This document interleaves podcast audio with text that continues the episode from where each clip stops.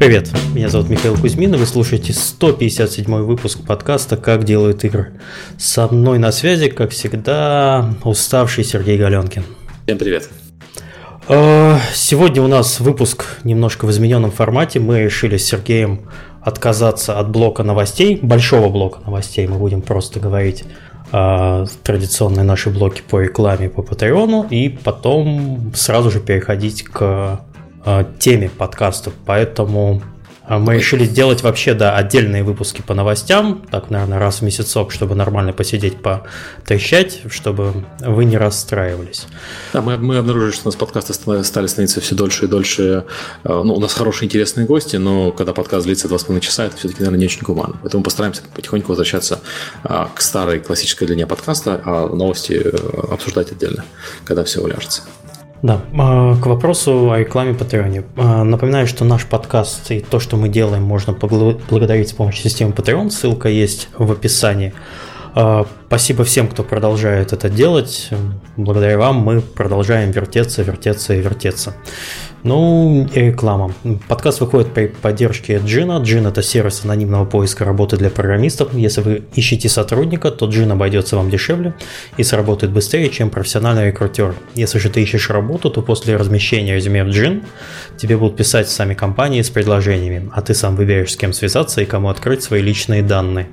Джина можно найти по адресу gini.co или Галенкин касая Magic. Еще раз, gini.co или Галенкин касая Magic. А подкаст также выходит при поддержке PlayerX. PlayerX является создателем трех мобильных хитов Township, Fishdom и Gardenscapes. Сейчас, спустя три года после запуска Township, ежедневная аудитория игры составляет 4 миллиона человек, и эта цифра продолжает расти. Если вы хотите участвовать в создании уникальных качественных игр, присоединяйтесь к PlayerX. Компания предлагает определенную работу из любой точки мира. Подробнее на job.playrix.ru. Еще раз, job.playrix.ru. И маленький блок новостей. Нас, как обычно, просят э, анонсировать э, интересные ивенты, которые будут проходить в ближайшее время. Э, первый это 21, ой, 25 сентября в 17 часов в Одессе на улице Жуковского 9 будет проходить Indie Game Developers Одесса Метап. Если я правильно понял, э, формат э, метапа это просто встреча независимых разработчиков игр, всех, кто хочет создавать игры, кто любит игры и вообще любит инди-разработчиков. То есть, на самом деле, если вы не делаете игры, а любите инди-разработчиков, можете приходить, найдете там себе половинку, господи, что я несу. Э, само родилось экспромт, и я прямо молодец. Э, видимо, придет больше девушек, потому что вы представляете, что, что такое инди-разработчик? Э, это же мечта. Всем, всем, всем жениться на курсистках. Окей. И также хотел сообщить про а, конференцию White Nights Moscow 2016, которая пройдет 11-12 октября в конгресс-парке э, отеля Редисон в Москве. Это бизнес-конференция для игровой индустрии, которая собирает более тысячи человек и фокусируется на людях, которые делают игры как бизнес. То есть такая ответ, ответ э, инди-конференции, который только что э, зачитали. То есть это фокус на э, разработчиков, которые хотят зарабатывать деньги на своих играх и выходить на первые позиции всяких топов. В этом году там будет Game Insight, PlayerX, King, Pink Sonic, CD Projekt, э, Facebook, Creative Mobile, VK.com, Unity, G2A.com и, и, и много еще других компаний, не буду всех перечислять. И э, гость программы ведущий технический дизайнер проекта, проекта «Ведьмак» Мэтью Стейнеки, который впервые выступит в России. Билеты на конференцию стоят от 150 евро, и есть промокод SG15. Я подозреваю, что это Сергей Галенкин 15, по которому дает скидку на 15%. Вот. Э. Знаешь, Серега должен с твоим именем промокоды уже на конференции раздает. Вот это я понимаю. Но это полезно. На самом деле э, компании таким образом замеряют эффективность рекламы, так что ну, это, это, это было бесплатно. Да. А, ну, про конференции мы всегда зачитываем бесплатно, потому что мы считаем, что люди, которые делают э, конференции по видеоиграм, делают очень полезное для индустрии дело. Да. Потому Денег мы вас... за, за, за спрос не берем, так что если у вас есть какие-то ивенты, присылайте, мы всегда рады зачитать это безобразие, потому что встречаться это прикольно, заводить новые контакты, потому что на связях, контактах много чего в нашей, да и не только в нашей индустрии держится. Кстати, мы... 11-12 октября будет э, э, проходить еще 12-13 на самом деле будет проходить еще Steam Today Seattle, куда едет куча народа. Я подозреваю, что это несколько скажется на White Nights. Но хотя эта аудитория, конечно, другая. Это аудитория такая жесткий PC и инди, в то время как на White Nights все-таки больше мобильные разработчики, если я правильно понимаю. Да, да, ты все правильно понимаешь. И вот, к сожалению, так получается, что у нас происходит накладка. Я, в принципе, должен был бы быть на White Nights, но мы едем на Steam Dev Days с Сергеем, вот, и я буду э, в совершенно другом э, мест, местоположении, а послать мне к сожалению, пока некого на White Nights, то есть вот на, на, такого на замену.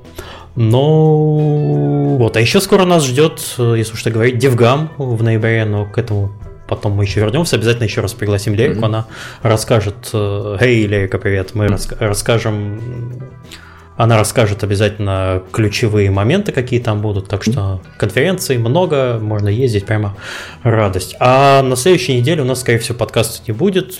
Точнее, не скорее всего, а точно, потому что будет Игромир. Я, может, где... все-таки возьму микрофон в Москву, если вдруг хочется записаться. Ну да, я подозреваю, что подкаста в итоге не будет. Да, не надо, не надо портить всем настроение, вся Серега.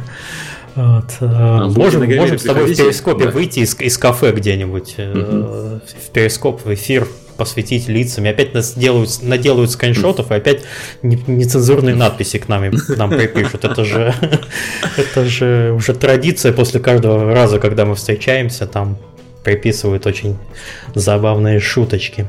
Ну, наверное, с новостями покончили. Угу. А давайте переходить ходить к гостю. У нас сегодня в гостях Дмитрий Малышев, старший программист графики Rockstar Toronto. Здравствуй, Дмитрий. Привет всем. Привет.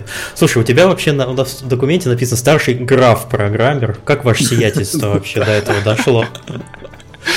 Показалось, что это неплохо звучит. Ну, на самом деле, конечно, старший тут э, достаточно помпезно. У нас э, плоская структура в компании, и люди, которые называются обычные программеры, они могут быть более важны, чем некоторые тех директора. Ну, что может быть важнее графа? Ну да. Боярин программер. Да. А у вас, извините, конунг-дизайнер есть какой-нибудь? А, Дмитрий, вот э, ты из Беларуси, если я правильно понимаю, судя по написанию твоей фамилии на английском языке. Да, я вырос и отучился в Беларуси, после чего устроился в небольшую геймдев-компанию, которая меня успешно перевезла в Торонто. Небольшую геймдев-компанию, это которая Rockstar?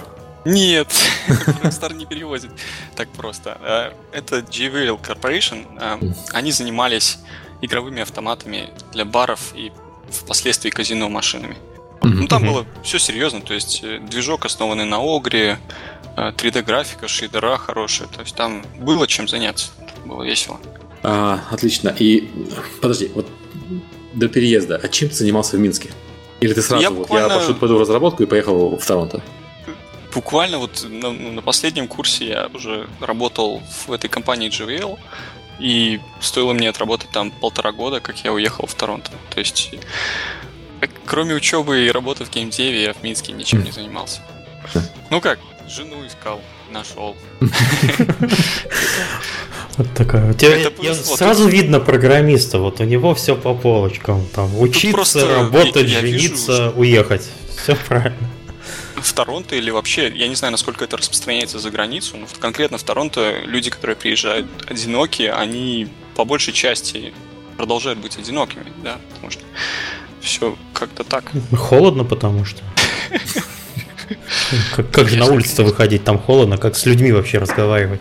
Как вообще, как вообще в 2016 как вообще в 2016 программистам знакомиться? Вообще очень важная тема, надо как-нибудь будет ну, подожди, вот это Торонто, там же э, буквально чуть-чуть проехало и уже Вашингтон. Правильно я понимаю? О, да, чуть-чуть. Ну как? Ну, я понимаешь, когда я смотрю на карту Америки, мне все кажется близко, хотя на самом деле, наверное, я не прав, да?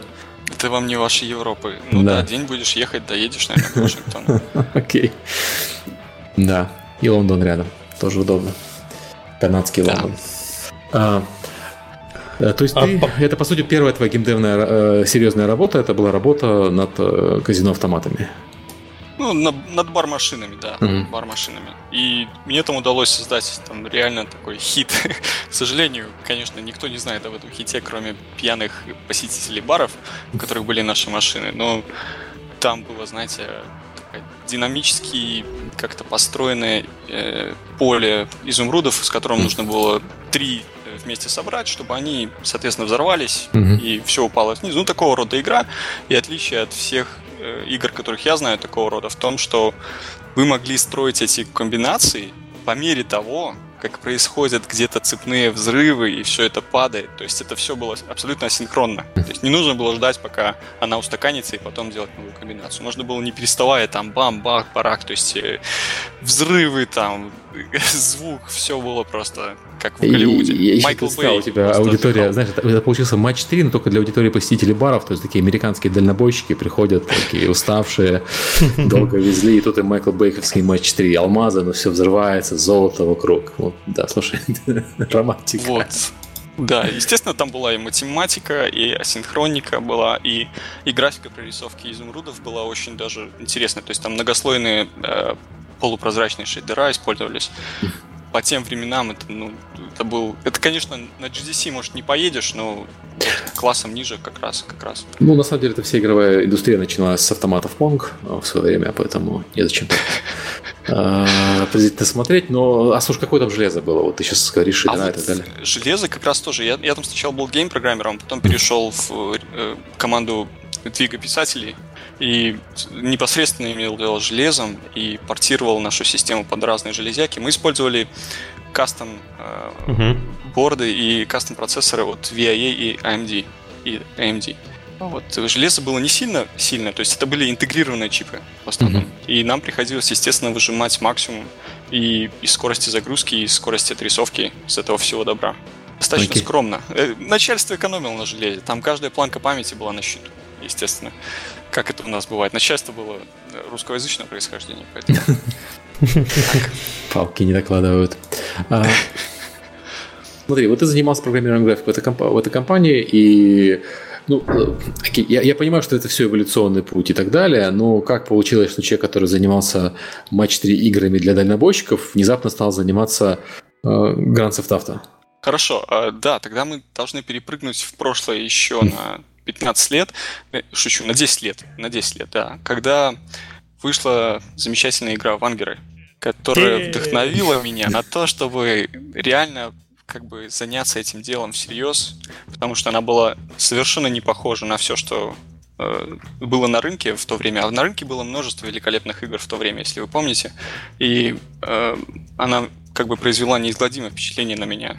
И, и до сих пор я считаю, что на рынке похожих игр нету. То есть она до сих пор в моем сердце как единая, неповторимая и самая лучшая. Вот. Не, ну то, что а... похожих, это я согласен. Потому что Кранк единственный и неповторимый, и вот это вот, ну то есть у вангеров есть определенный э, слой поклонников, ну не слой, а вообще пласт, я бы сказал, потому что э, ну, это нужно было прочувствовать в то время, и игра была, ну, как ты правильно сказал, прям заметной и очень сильно выделялась.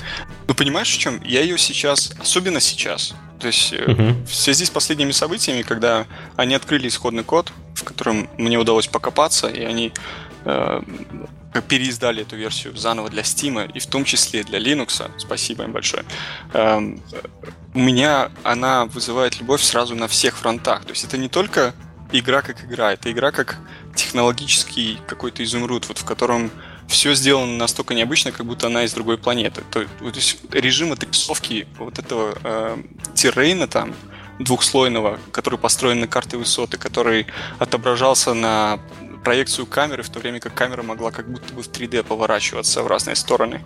Это ну то, что Кранк инопланетянин, это уже давно известно. Хорошо. То есть я не, я не уверен, что это стоит э, приписывать Кранку. Насколько я понимаю, там работали действительно э, исключительно программисты. Скорее всего, их было один-два вот людей, которые там реально сделали вот это чудо инопланетное. Э, но под его началом, и это, это очень важно.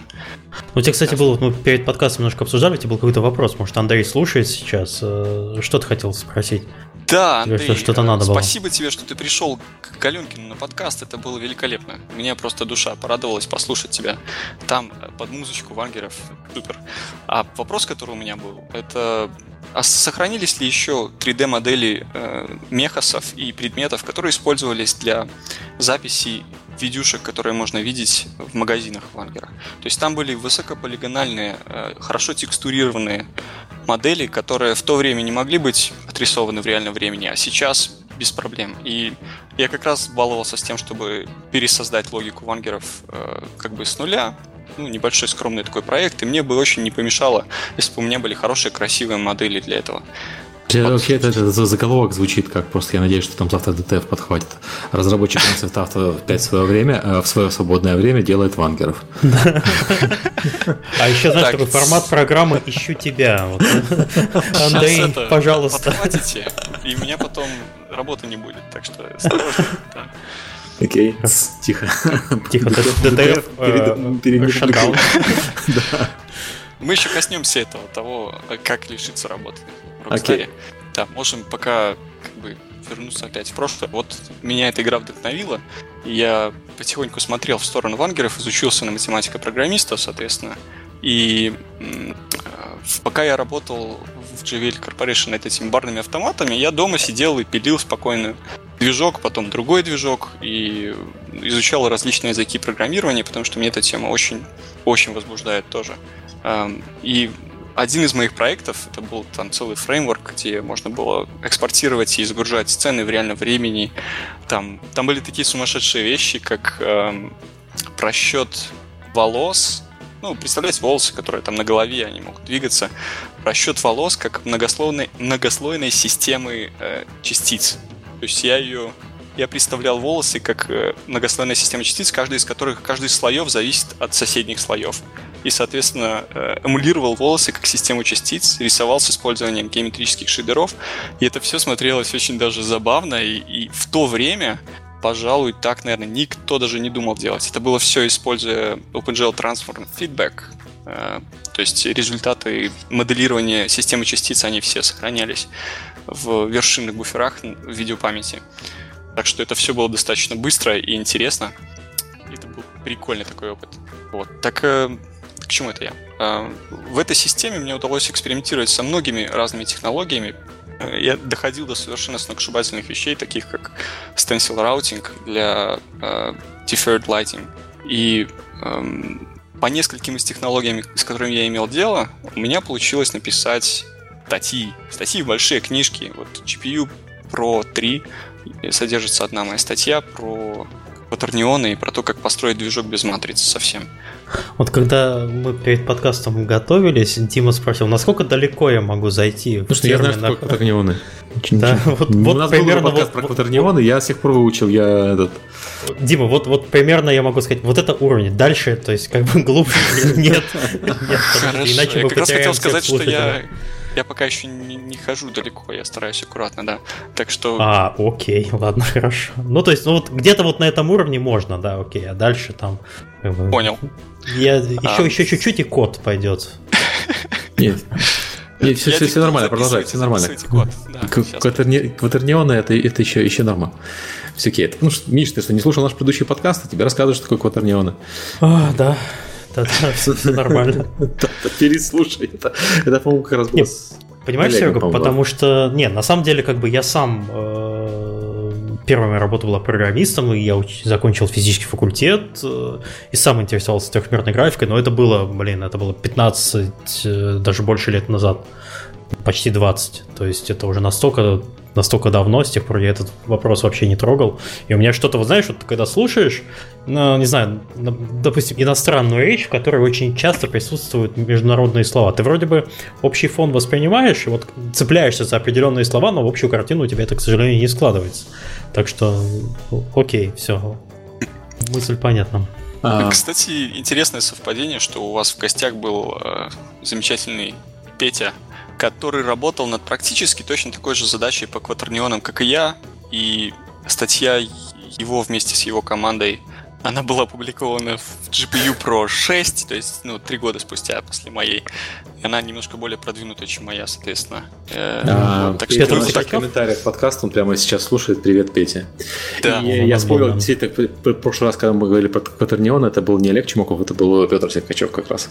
Эй, вас что-то объединяет. Кватернионы! И Канада. И Канада. Ну, Петя у нас работал тоже. Э, Петя в Монреале сейчас. Да. 8 месяцев он работал у нас в Рокстаре. А сколько у вас сейчас времени? У вас, наверное, где-то... 3.20. Да. 3.20. Ночи? Нет, нет, нет, ты что? Да. Нет, нет, нет. Это легко увидеть, потому что, как мне пишут коллеги американские, развивается. А, как раз обед закончился. Окей, ты написал книгу про Катернионы. И... Книгу, статью. Книгу, да, статью, статью. Ну, Нет, не книгу, да. И устроился работать Куда? Ну и, соответственно, конечно, меня тянуло в большие деньги, большие проекты, а не, mm. а не игровые автоматы. И к тому времени ЖВЛ благополучно загибалась, несмотря mm. на все мои усилия. Поэтому... А какой год это был? Э, для платформы? Одиннадцатый примерно. Mm-hmm. Мы сейчас говорим в одиннадцатом году. И я ходил в Ubisoft, я поговорил, по-моему, с Амазоном, и каким-то чудом я написал в Rockstar, и они мне тоже ответили. Каким-то чудом это уже постмортем, так сказать. Потому что я впоследствии сам участвовал в процессе найма в Рокстаре, о чем мы еще коснемся. И мне кажется, что это было чудо. Так вот, Ubisoft меня не взяли, сказали, что нет у меня это опыта работы с консолями, так что проваливай. Хотя тесты я выполнил у них там круче всех, кто у них раньше выполнял тесты. Mm, и... так? Да, Они, ну... наверное, искали человека, который, ну, может быть, э, со спецификой, то есть, чтобы ты на, именно консольным программированием занимался. Ну, они, наверное, хотели просто не на вырост брать кого-то, а готового, mm-hmm. готовенького. Mm-hmm. Меня все-таки на вырост нужно было брать. И э, ну, ничего страшного, спасибо им, что меня не взяли, я очень благодарен. И, в общем, в Rockstar я пришел.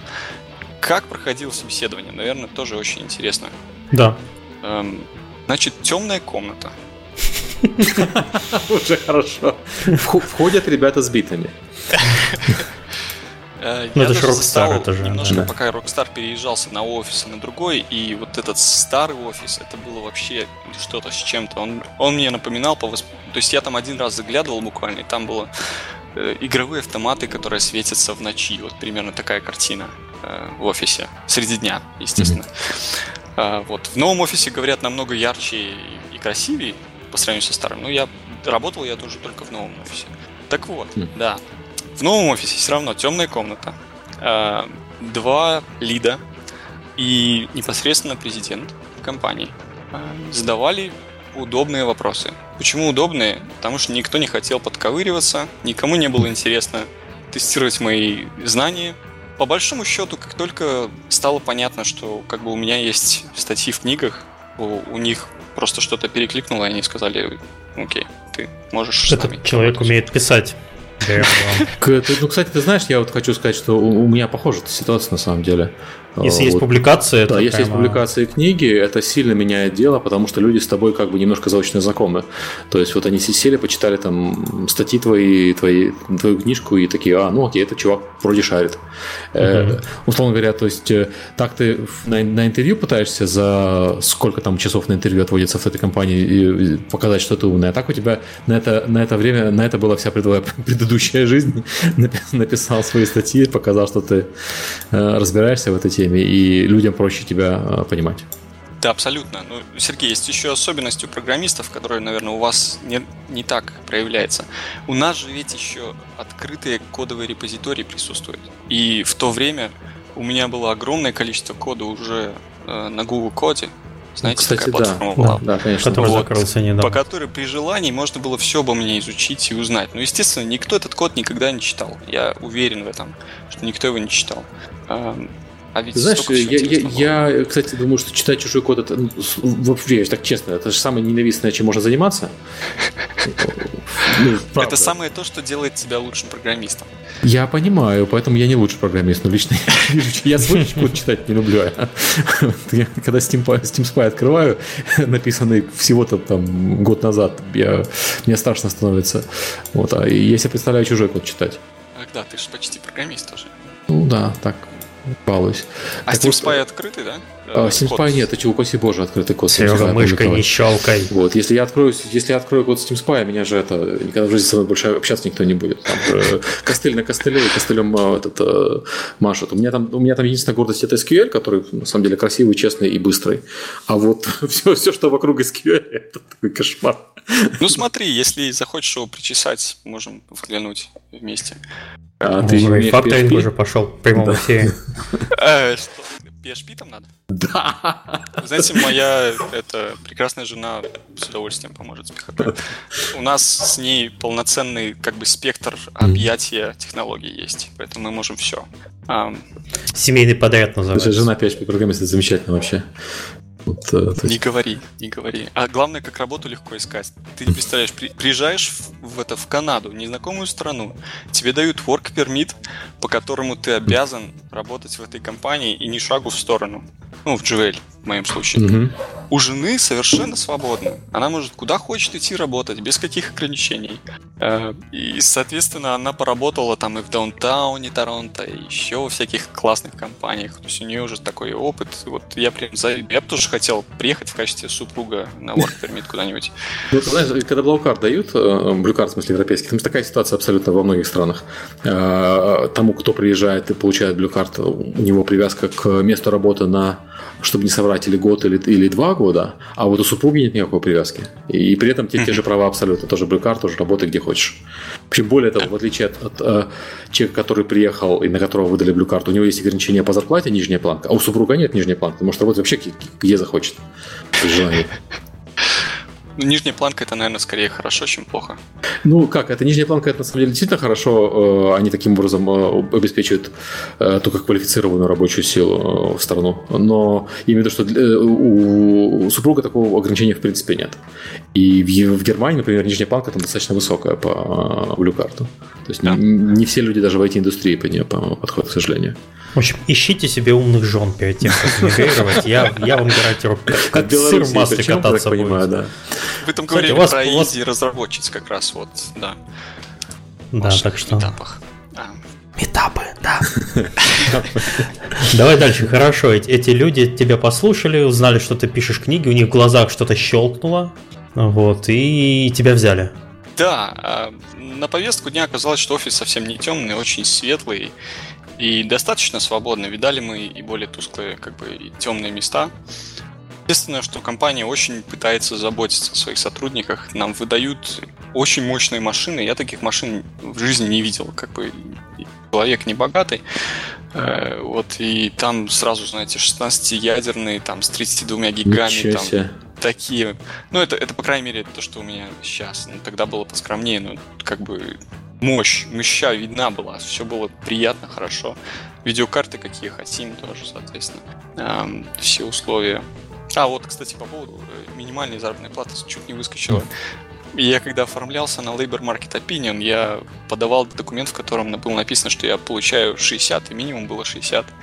А на самом деле получил 55. Понимаете, используют как рабов. Просто как рабов. Вообще. Ну да ладно. А, а кстати, обратно. вот в Германии отменили э, Market Opinion на самом деле. То есть я еще когда подавался, оно еще было нужно, сейчас уже вроде не нужно. То есть э, решает чисто посольство. Интересно, интересная, кстати, схема получилась. А, окей, а, ты устроился в да. Торонто, у вас отличные машины. Как вообще вот, работается в такой компании? Поначалу было очень стрёмно работать.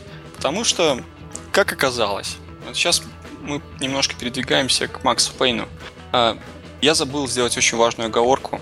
Внимание, все, что я говорю, непосредственно является моим личным мнением и к компании отношения не имеет.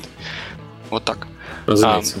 А, да. А, как раз оказалось, что в это время, когда я пришел, Rockstar Торонто получил от Rockstar Vancouver руль, так сказать, управления проектом Макса Пейна. То есть вы, если играли в конце, вы видели, что Game by Rockstar Vancouver там, наверное, написано mm-hmm. было.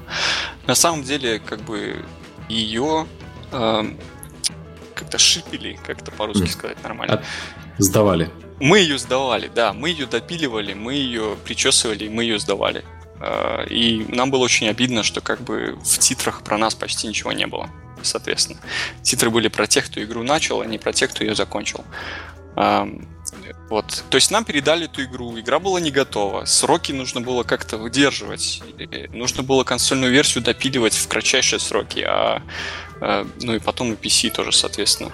И в коде было достаточно страшно. Ну, я не говорю, что код был плохой, но он был очень сложный, и понять, разобраться в нем там, мне было непросто поначалу.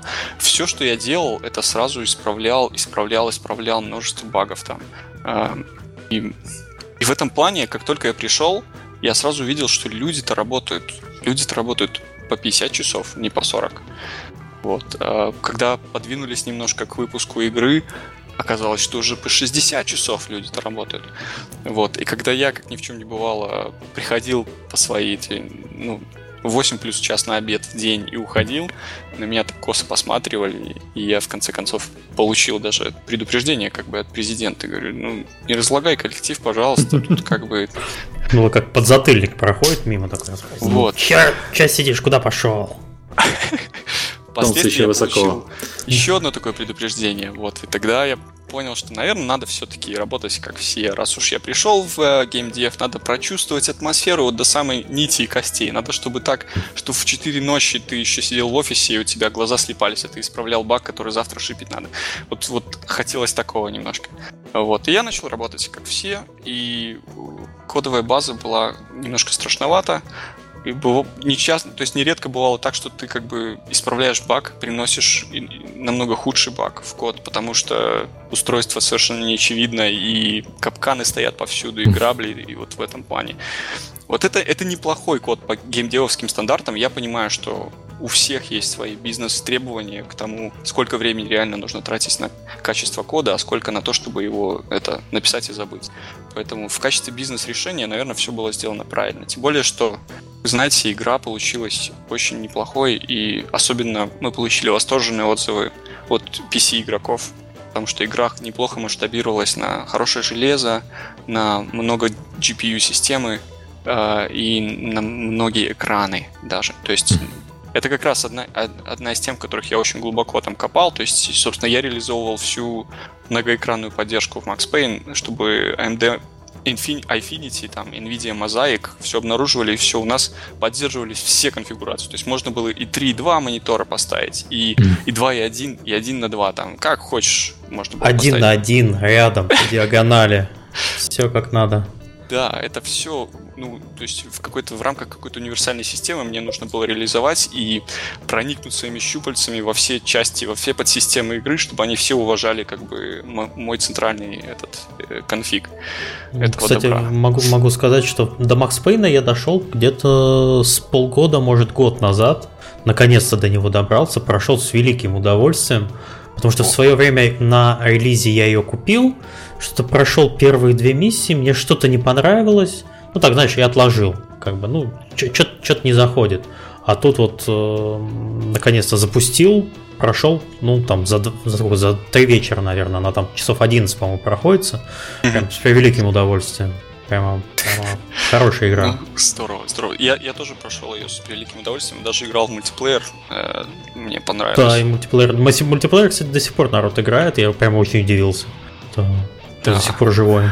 Того, что я еще делал по, по Максу, э, запомнилось, когда я увидел количество багов, которые у них в производстве э, произведений видео, Bing, Playback это было нечто. Там какие-то хитрые условия, какие-то, знаешь, синхронизация с текстом. Там было все очень плохо. И впоследствии чего я в какой-то момент просто решил и переписал весь модуль взаимодействия с пинком, сделал его полностью асинхронным, и количество багов, оно сразу уменьшилось на 90%. Ну и, соответственно, до релиза я оставшиеся 10% еще поправил. То есть это в основном были как раз те исключения, которые нужно было делать, а не те, которые просто волею судьбы оказались в коде. А, вот, и как бы Бинг у нас игрался очень хорошо, и я доволен, как он вышел. Вот. Ты же, вот ты говоришь про код и про передачу, передачу проекта студии. Я просто хочу, например, привести э, том Clancy's э, The Division, например, э, там над ним работало чуть ли не 5 или 6 студий, но студия, которая, собственно, основана самим Томом Клэнси, Red, Storm, Red Storm, по-моему, называлась если не ошибаюсь. Она работала в том числе над Division и э, там над э, сингловым режимом, она в титрах вообще не указана. То есть... Целая студия, да, потерялась как, как-то. Случайно. Да. да. Ну, ладно, ладно бы какая-то какая-то студия, ну, та студия, которой изначально принадлежали права, которую, собственно, сам дедушка организовал. Вот, э, бывает. Как, как это? в, в, в Division потерялась студия вместе с геймплеем. Новость. Хорошо. Вопрос встречный. А, скажем, в Wargaming, там в офисе люди играют в игры? А, в Wargaming играют, в Epic Games играют. В Wargaming, э, ну, зависит от э, студии, на самом деле. Э, вот в некоторых я знаю, что был час игровой в, в обеденный перерыв когда ты можешь играть, собственно, на рабочем месте, все, все там доступы везде все открывается, все работает. В Эпике обязательно час игры тоже есть. Но я Подожди, поддерживаю, чтобы это контролировалось, чтобы вы, это не было бесконтрольным. Обязатель, обязательный, обычно ты его тратишь на свои игры. То есть, то есть сразу наказывают, если ты не играешь, работаешь там, Ну, не, не то чтобы не наказывают, но так смотрят косо. Ну, то есть я, я, я тоже не, не, не каждый час э, игровой играю, у меня тоже иногда есть что-то поработать, но да, вот э, посмотрим. То есть так. сотрудник проходит такой на тебя зырк, а ты Alt-Tab и саперчика сразу. Да нет, не саперчика, это типа как бы прогон Fortnite с поджин случаем такое э, обычно поощряется. То есть если нет, ну как у нас там э, релизы внутренние, они пару раз в неделю выходят, и вот в эти дни оно, это обязательно. То есть команда должна играть, потому что важный major релиз нужно, чтобы все, все навалились и потестили. Потому что, ну, а кому еще тестить, кроме как разработки? И QA, естественно, есть, но проще, когда все навалились. Вот. А все, все остальное время ты не обязан играть э, в это время, но очень желательно, потому что мало ли что-то что-то еще поймаешь. Вот. Да и игру как бы знать надо.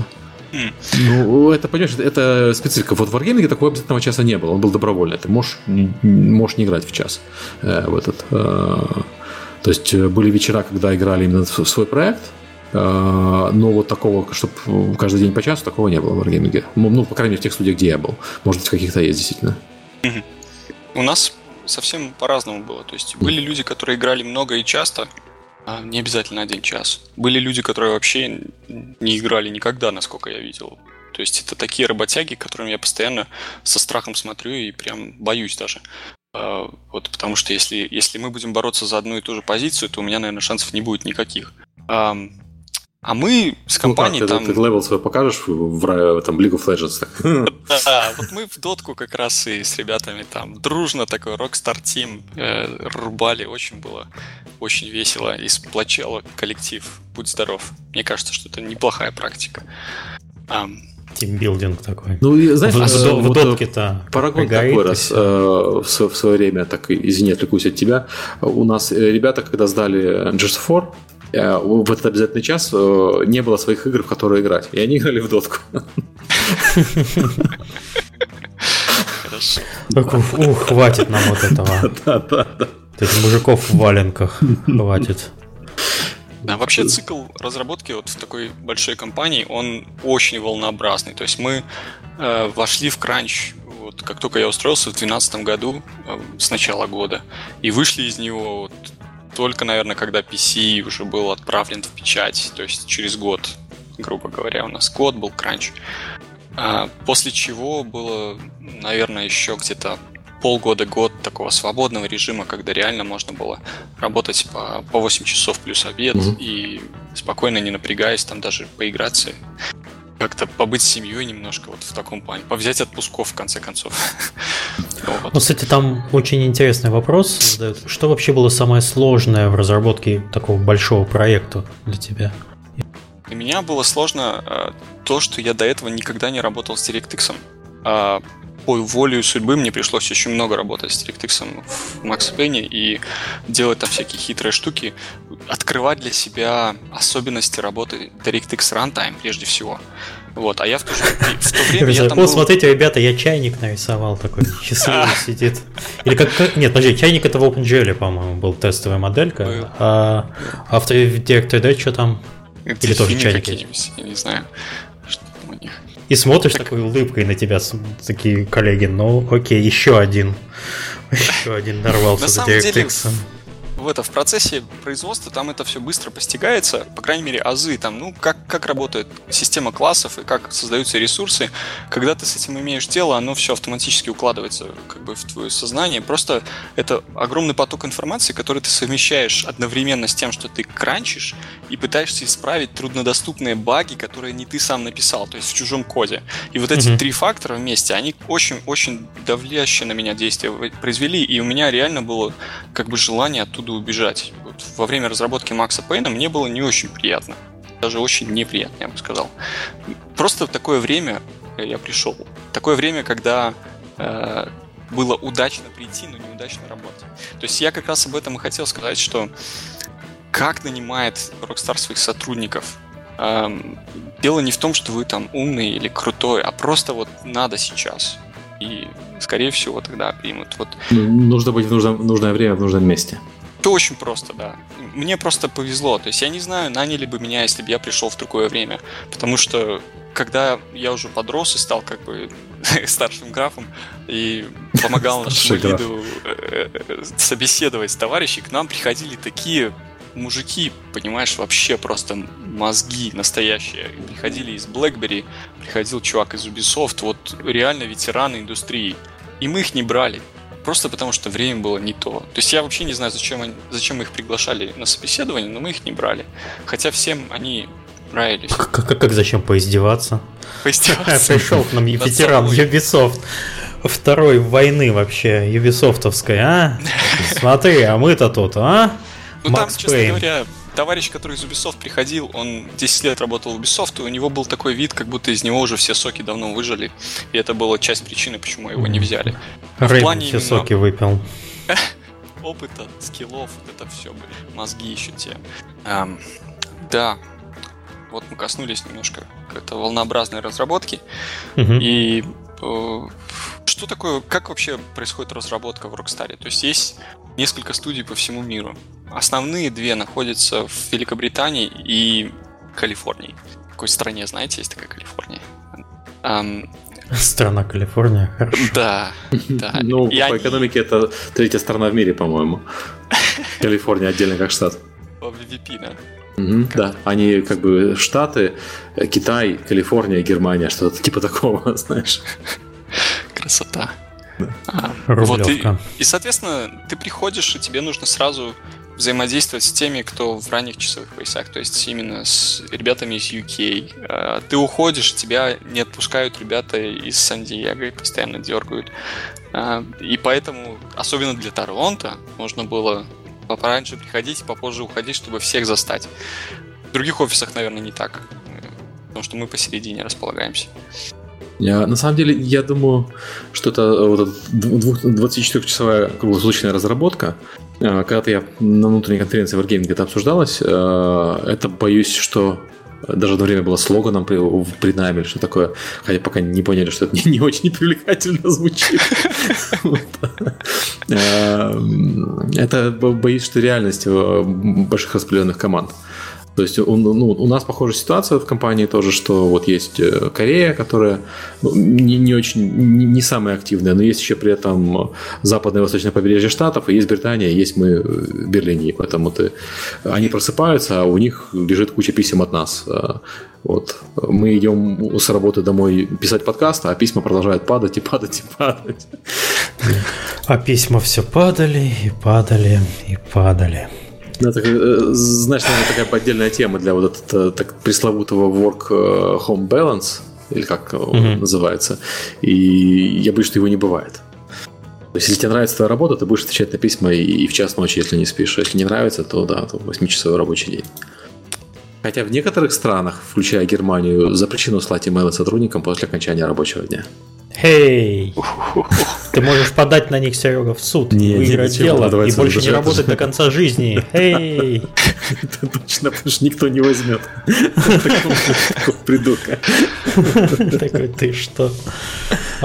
Ну, я не знаю, просто на самом деле, если продолжить вопрос, вообще правила работы в компании, видимо, устанавливает сама компания. Есть же какие-то поблажки? Или все-таки надо подчиняться общим государственным правилам? Ты-то понятно не подчиняешься, ты бунтарь. Ты можешь на Нет, на самом деле, ты знаешь, э, вопрос всех этих государственных правил, он же касается только э, писем, ну, как бы, условно говоря, внутри компании, направленных на э, компании, которые локальные. Я, я не думаю, что он может касаться компании международной, потому что ты не можешь ожидать, что американский сотрудник будет специально писать письмо в 2 часа ночи, чтобы соответствовать немецким законам. Просто не открывай, если ты очень сильно озабочен э, соблюдением трудового законодательства Германии, просто не открывай почту, почту из дома, и все. Да, и ни, ни в коем случае не ставь рабочую почту на мобильный телефон. Это вообще преступление. Ну, не знаю, кстати, я подозреваю, что могут быть такие ограничения. Ну или такой клиент, у которого бы можно было умные нотификации настроить, чтобы с такого-то по такое-то время тебе не показывать просто нотификации о том, что В принципе, любой, с любого телефона, на любом телефоне это настраивается, по-моему. Не знаю, нет, можно вообще отключить все нет, нотификации. Нет, есть режим, в котором можно указать, какие приложения попадают в Silent. И просто ты в этот да? Silent, да. Ну, то есть я так не делаю, потому что я, я люблю отвечать на письма ночью. Э, потому что я, я, я люблю, когда мне на письма ночью отвечают. Я же вижу, когда я отправляю письмо, я, я знаю, что у них там час ночи, а мне приходит ответ. Соответственно, когда в следующий раз у меня будет час ночи, я, и, и в смысле мне этот ответ был нужен. Угу. Я очень э, понимаю, что ребятам тоже нужно, и я лучше отвечу. Там, особенно когда речь касается там, чего-то очень э, критичного по времени, а на, на лайв-проекте это почти любой вопрос. Представляю, Серега ложится спать под одеяло с фонариком, еще читает письма электронные перед сном. Как, как в детстве книжки, да, как в детстве книжки с фонариком читали. Э, давайте опять ближе, хорошо. Да, а... так вот, для, до меня доходили сведения, что ребята из Америки, собственно, они работают очень много из Калифорнии, что там постоянные переработки и постоянное давление. Угу. Не могу подтвердить или опровергнуть. А в UK ребята работают исключительно те часы, которые у них написано, и более того, в 4 часа там, или во сколько у них обязательное чаепитие. Этого никак. И что там режим вот совмещения работы и жизни очень, очень приятный, если а, что, имейте в виду. Знаешь, вообще в Европе я заметил вот по знакомым, которые в европейских компаниях работают, здесь очень жестко в плане соблюдения трудового законодательства. То есть есть такая вещь, э, понятие как отпуска. То есть я, я не знаю, как в Канаде, кстати, с этим обстоит, но я знаю, что в Америке отпуск это такое понятие, ну, забавно. Кто-то, кто-то хочет в отпуск. Он уже ходил уже 5 лет назад э, в отпуск. То в Европе тебя выставляют за дверь в декабре, если ты не выгулял свои э, положенные по закону 20 рабочих дней отпуска, тебя просто выставляют за дверь в декабре, иначе компания штрафует. Вот. Ну, в России что-то похожее. То ну, вот у меня была такая ситуация на Кипре, я, я все время забывал отходить в отпуск, и меня выставляли, выставляли в декабре за дверь. Я вот сейчас с ужасом жду конца года, потому что я в Epic Games успел на неделю в отпуск сходить, но у меня еще осталось, собственно, еще 14 дней, которые э, надо как-то отгулять, а некогда, э, что есть работа. Такой, ну, мам, я же работаю хочу, ну, мам, иди в отпуск. Вот, э, и, э, кстати, как, как в Канаде с этим? Там есть обязательно отпуск какой-то? Э, в Канаде нас настоятельно просят брать отпуска. Потому что если мы не возьмем, то у них будут проблемы. Им, наверное, легально придется нам выплачивать деньги за невзятый отпуск. Но я не знаю таких реальных случаев. Мне кажется, что все пока либо брали, либо им как-то устно э, на договоренности переносили на другой год просто отпуск. А, так, вот но никто не терял свои не деньги. Не переносится. Свои его нельзя, его нельзя оплатить, и его нельзя перенести. То есть ты обязан его отгулять.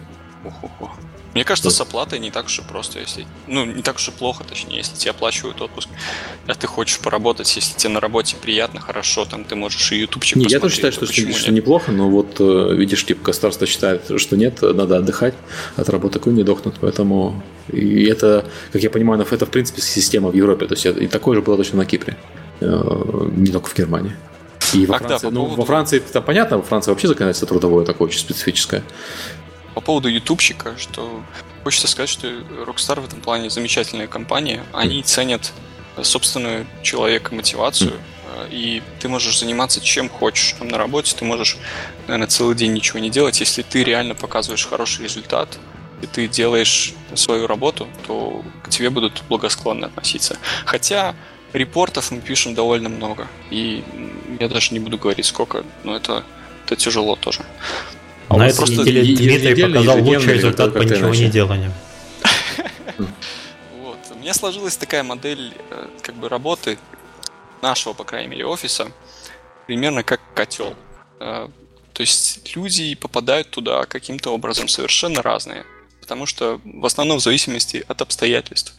И в этом котле у них формируются как бы такие явления, как на ранних этапах эволюции жизни. То есть кто-то врывается вверх, кто-то находит в себе резервы, э, совершенствуется, создает какие-то сногсшибательные вещи и продвигает вперед технологию.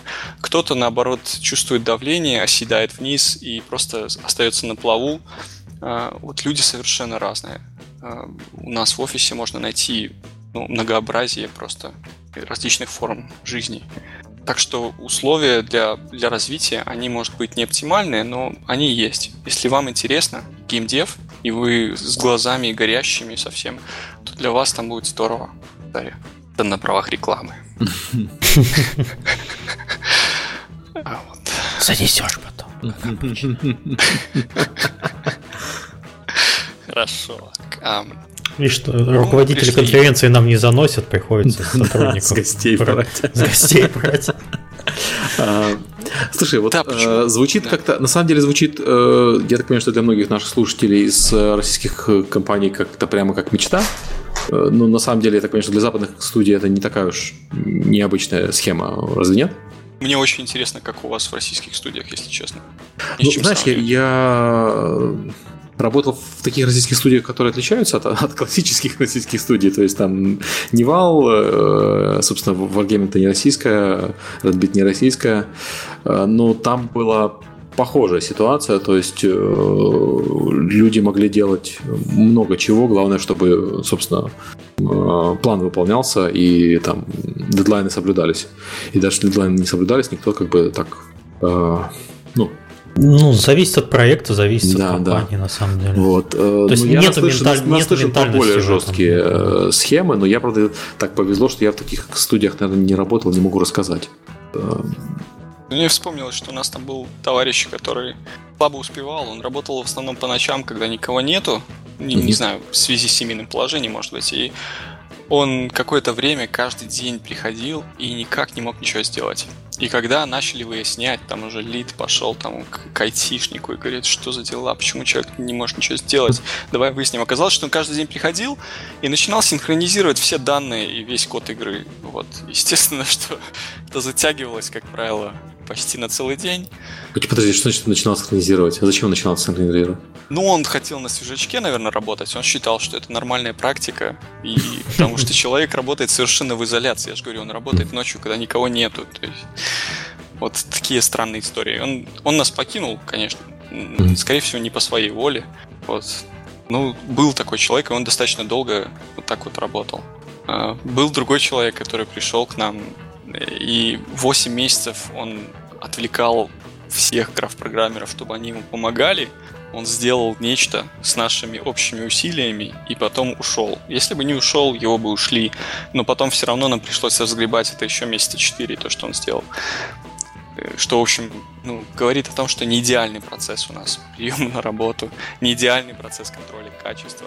В принципе, выстраивать процессы еще очень-очень много надо. Как эм, о многом говорит тот факт, что как бы президент компании, он очень хардкорный такой программист сам. Он сейчас, наверное, немного чего-то делает. Я не в курсе, по крайней мере. Но раньше он известен был, что он писал под Сегу игры. То есть он такой матерый товарищ, и этим диктуется как бы вся, наверное, работа компании. Если вы программист, то вы с ним легко найдете общий язык, по крайней мере. А, а если вы программист на PHP? Не бывает, Миш, программистов на PHP. Я тебе как программист на PHP говорю. Мы все скриптеры, мы просто успешно притворяемся. Хорошо. Программирование на PHP выглядит как этот копипаст с... Э, господи, как этот сайт называется, откуда все копипастят? Stack Overflow? Да, со Stack Overflow, да. По поводу того, как люди уходят из нашей компании, как я уже на примере этого товарища, который синхронизировался каждый день, э, сказал, в принципе, стало понятно, что э, очень редко людей увольняют за неуспеваемость. Очень редко. То есть, если вы попали, то вы просто можете оставаться на плаву достаточно долгое время. Вот. Более того, есть такая политика компании, которая, как правило, что нельзя общаться как бы с сотрудниками, которые ушли. Очень странное правило. То есть как так? Ну вот неважно, как человек ушел, э, компания пытается очень сильно ограничить общение тех, кто еще работает, с теми, кто уже не работает. А как Я это понимаю, делается, как это, это происходит? Э, формально это как бы никак ты не, не проконтролируешь. Ну да. Но были случаи вот там, когда э, то есть, не дай бог, ты зачекинулся с ним в одном, в одном здании случайно. Все. Служба да, безопасности вот, вот есть рядом, же... допустим, кафене, да, кафене. Вы там зашли в эту кофейню и увидели там чувака, с которым вы раньше работали в Рокстаре. А он так раз голову отвернул, так я тебя типа не замечаю, потому что если нас заметят вдвоем, то я потом буду под прицелом что-нибудь такое. Вот это как-то вот, понимаете, очень странная политика в этом плане. И, или, или такой вариант, что... Да, я тоже такого никогда не, не видел нигде. Корпоратив, скажем, Новый год, а, людей приглашают а, со своими семьями, то есть ну, с женами прийти, а один товарищ приходит без жены, потому что его жена раньше работала в Rockstar. И ей нельзя больше. Ее не пригласили, точнее, и попросили ее не приходить. Вот так, насколько я понял. Это, конечно, информация не из первых уст, как бы можете с определенной степенью критицизма подходить. Но вот есть такое веяние у нас и в торонтовском офисе, оно не очень приятное. Э, компания пытается огородиться от всего мира, то есть те, кто внутри, те, кто пусть варятся внутри, как в котле, а те, кто внаружи, пожалуйста, не лезьте к нам, не мешайте. Примерно так. Да, если, а если в Rockstar почитают логи чата, где ты общался с Петей Сикачевым, что тебе а, Петя, Петя, подстава, подстава. Так что Сикачев? Тут у нас еще один товарищ работал, Енин Леонид, с которым мы неплохо тут поработали. Тоже был в подкасте, да. Ой, слушай, через нас вообще вся Канада прошла. А, слушай, ну, ну вот, вот мы, мы грустного коснулись немножко. Да, да. про грустно, давай про поговорим про интересное. А, вот в чем ты занимаешься в цикле разработки графический программист, и с кем общаешься и вообще что делаешь? Да, в цикле разработки мы э, присутствуем на всех этапах разработки. То есть в при-продакшене э, графические программисты, как правило, разрабатывают новые технологии. Они откатывают какие-то вещи, типа там, э, там фроксилы, те же, которых очень Петя любит. Э, там всякие эффекты ambient окклюженов в реал-тайме. Ну, то есть экспериментальные технологии, которые нужно оценить, могут ли они быть в продакшене или нет. В продакшене. Потом художники, естественно, в препродакшене уже все рисуют активно. Э, продакшене они тоже рисуют. Мы в продакшене мы реализуем э, намеченный план. Вот по плану нужно, допустим, иметь такие-то, такие-то технологии. Э, план составляет, я так понимаю, графические, как бы ведущие графические программисты на проекте. Правило один такой товарищ, вместе с каким-нибудь техническим директором. Ну и мы, граф-программеры, реализуем этот план. Как правило, это все в нормальном темпе реализуется, то есть без успеха, все в своих каких-то недельных циклах. Вот, то есть все цивилизованно, все культурно. А в конце у нас наступает опа. Потому что, естественно, нужно закончить какие-то вещи, которые не успели в продакшене, а всегда хочется больше, чем может, правильно? Вот. И вместе с этим приходится все больше и больше времени тратить на какие-то срочные, срочные баги которая там какая-то выходит какая-то там демка там или какое-нибудь видео надо записать и что-то не работает, где-то у кого-то там голова съехала с плеч там. Ну, в таком плане. И программистам тяжелее и тяжелее, и, и самый кранч для нас это вот в районе как раз подготовка к выпуску игры, непосредственно выпуск и залатывание первых дыр в игре. Поэтому графические программисты, мы, мы всегда следим за разработкой, мы всегда участвуем а, вот. Единственное маленькое отступление, что этот самый предпродакшн, о котором я говорил, самое интересное, знаете, самый, самый сок почувствовать, чем индустрия дышит и, и сделать это, это дается не всем графическим программистам, а только тем, кто начинает вести проект. Соответственно, пока один проект начинается, другой заканчивается, так? И начинают проект большие студии. Mm-hmm. А, а мы, Торонто, мы в плане программирования мы маленькая студия, и мы не начинаем проекты. По крайней мере, я не начинал ни один проект. И все, что я видел, это то, что мы э, помогали закончить Max Payne и, естественно, его выпустить. И мы очень как бы активное участие принимали в разработке GTA. Тут несомненно. Но мы не начинали этот проект. То есть мы в него вошли уже в процессе производства. Вот. Э, поэтому нам таких э, самых сладких вещей немного досталось по сравнению с теми, кто именно вот работает в Калифорнии или в UK. То есть это не очень креативная часть, ты хочешь это сказать? Есть возможность для креатива, просто вам не дадут столько времени на то, чтобы э, баловаться, скажем так. Слушай, вот Петя у нас в подкасте рассказывал, что работа графического программиста, она похожа на работу чеков ученого в научном институте. Ты сидишь, следуешь новые технологии, что-то из них работает, потом ты это, конечно, реализуешь, ну, в отличие от ученых, которые не, не всегда все это реализуют, то, что они открыли. А вот ты, ты при этом ты говоришь, что вы занимаетесь портированием. Для меня эти вещи как-то вместе не складываются. То есть, э, если мы говорим про портирование, это все-таки ты э, занимаешься адаптацией чужого кода под платформу, и понятно, что там какие-то пишешь э, решения для, для тех вещей, которых прямых аналогов нету, но как, как вот эти вещи у тебя совмещаются? Да. Именно исследовательская работа и портирование.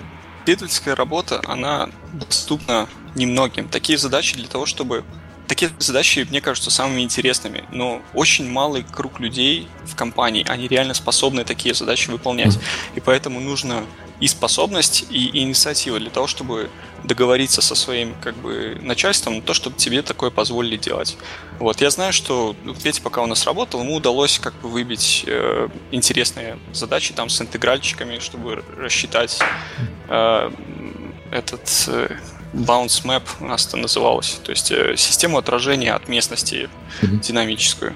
Вот, и мы с ним постоянно там сидели и буквально исписывали страницы в интегральчиках, пытались доказать друг другу какие-то формулы.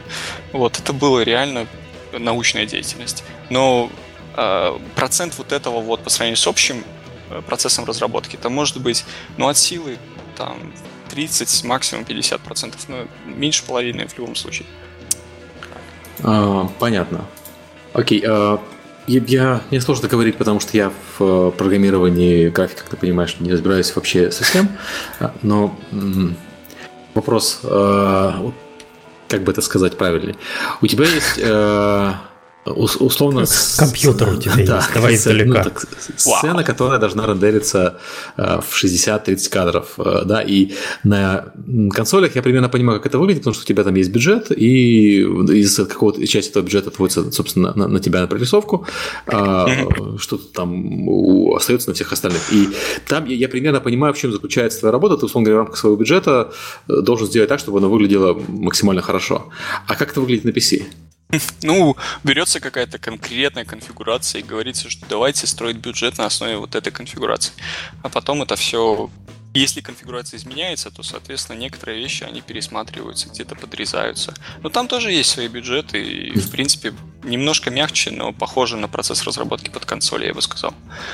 Вот. И, конечно, если у кого-то есть сомнения в том, что PC, он разрабатывается как бы постфактум, я вас умоляю, как бы все разрабатывают PC э, с самого начала. Просто выпуск PC не является приоритетной задачей, поэтому он выпускается позже. Вот. Но разрабатывать именно на PC это же одно удовольствие, поэтому многие так и делают. Ну и Иначе бы не было всех этих красивых роликов игр, которые потом на консолях выглядят гораздо хуже. Абсолютно верно, да. Ролики делаются на PC, как правило.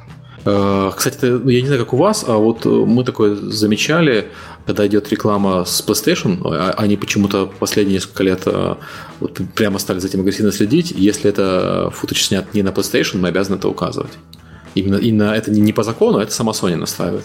То есть ты э, этот, показываешь ролик игры э, с, с указанием, что в конце, в конце, что игра есть на PlayStation, у тебя есть брендинг Sony, ну, перед роликом в конце ролика, то обязательно должна быть строка, что footage from PC version.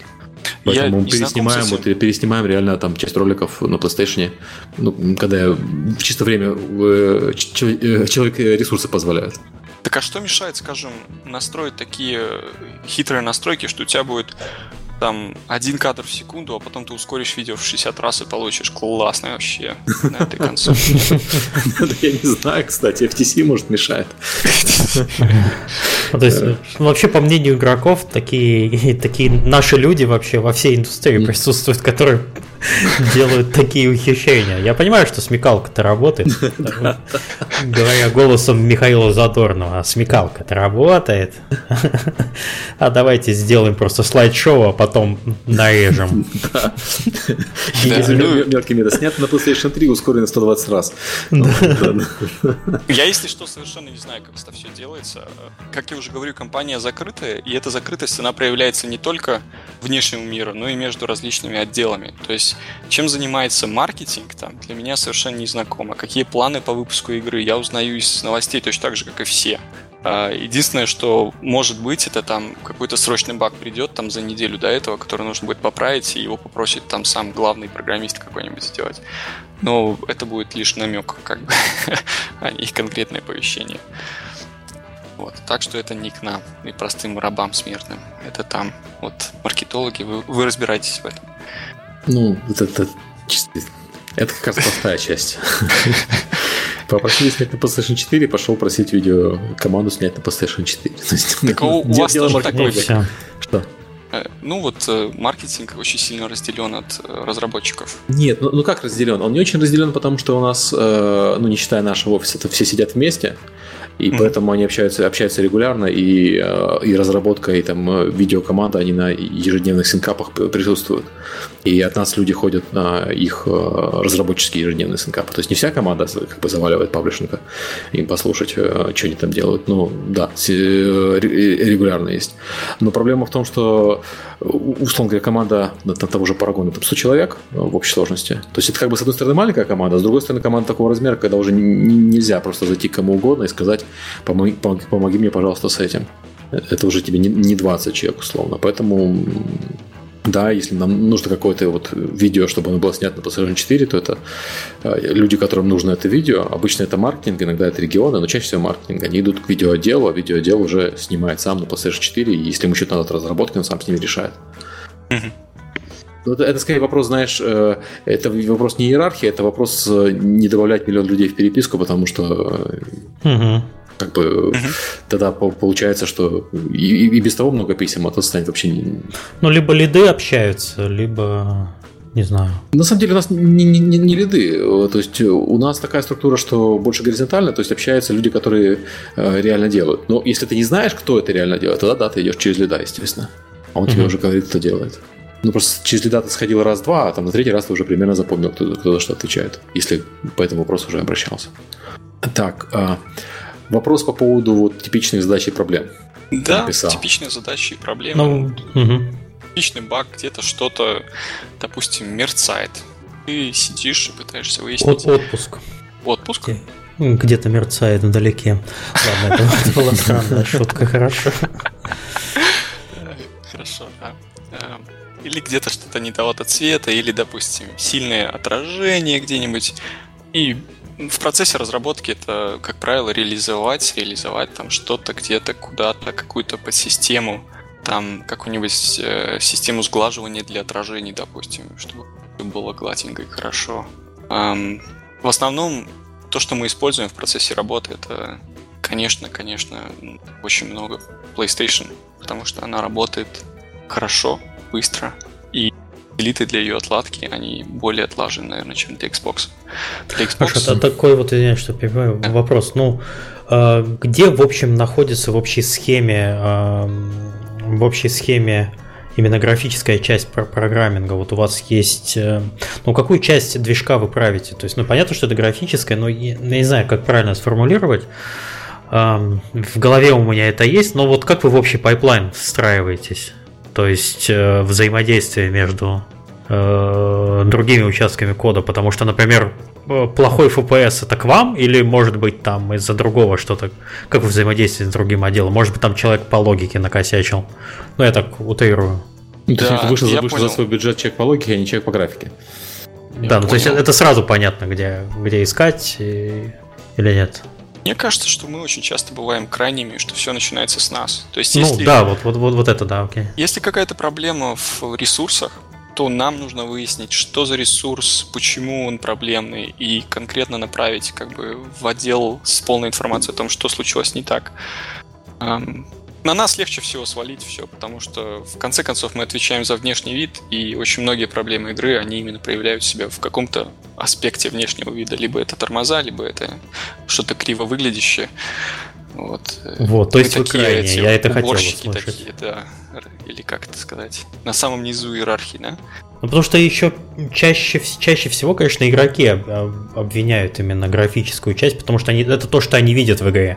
И это большая ответственность, чтобы все работало нормально. Не будет же тебе, там, не знаю, ну, человек объяснять как-то по-другому. Он видит, что у тебя что-то лагает. Надо. Значит, графические программисты все накосячили. Так что, ну, как, как вы игрокам... себя ощущаете всеми виноватыми-то такими? Хочу сказать игрокам, что да, действительно, мы очень часто виноваты. У нас профессия непростая, и сложнее всего то, что есть множество факторов, которые от нас не зависят.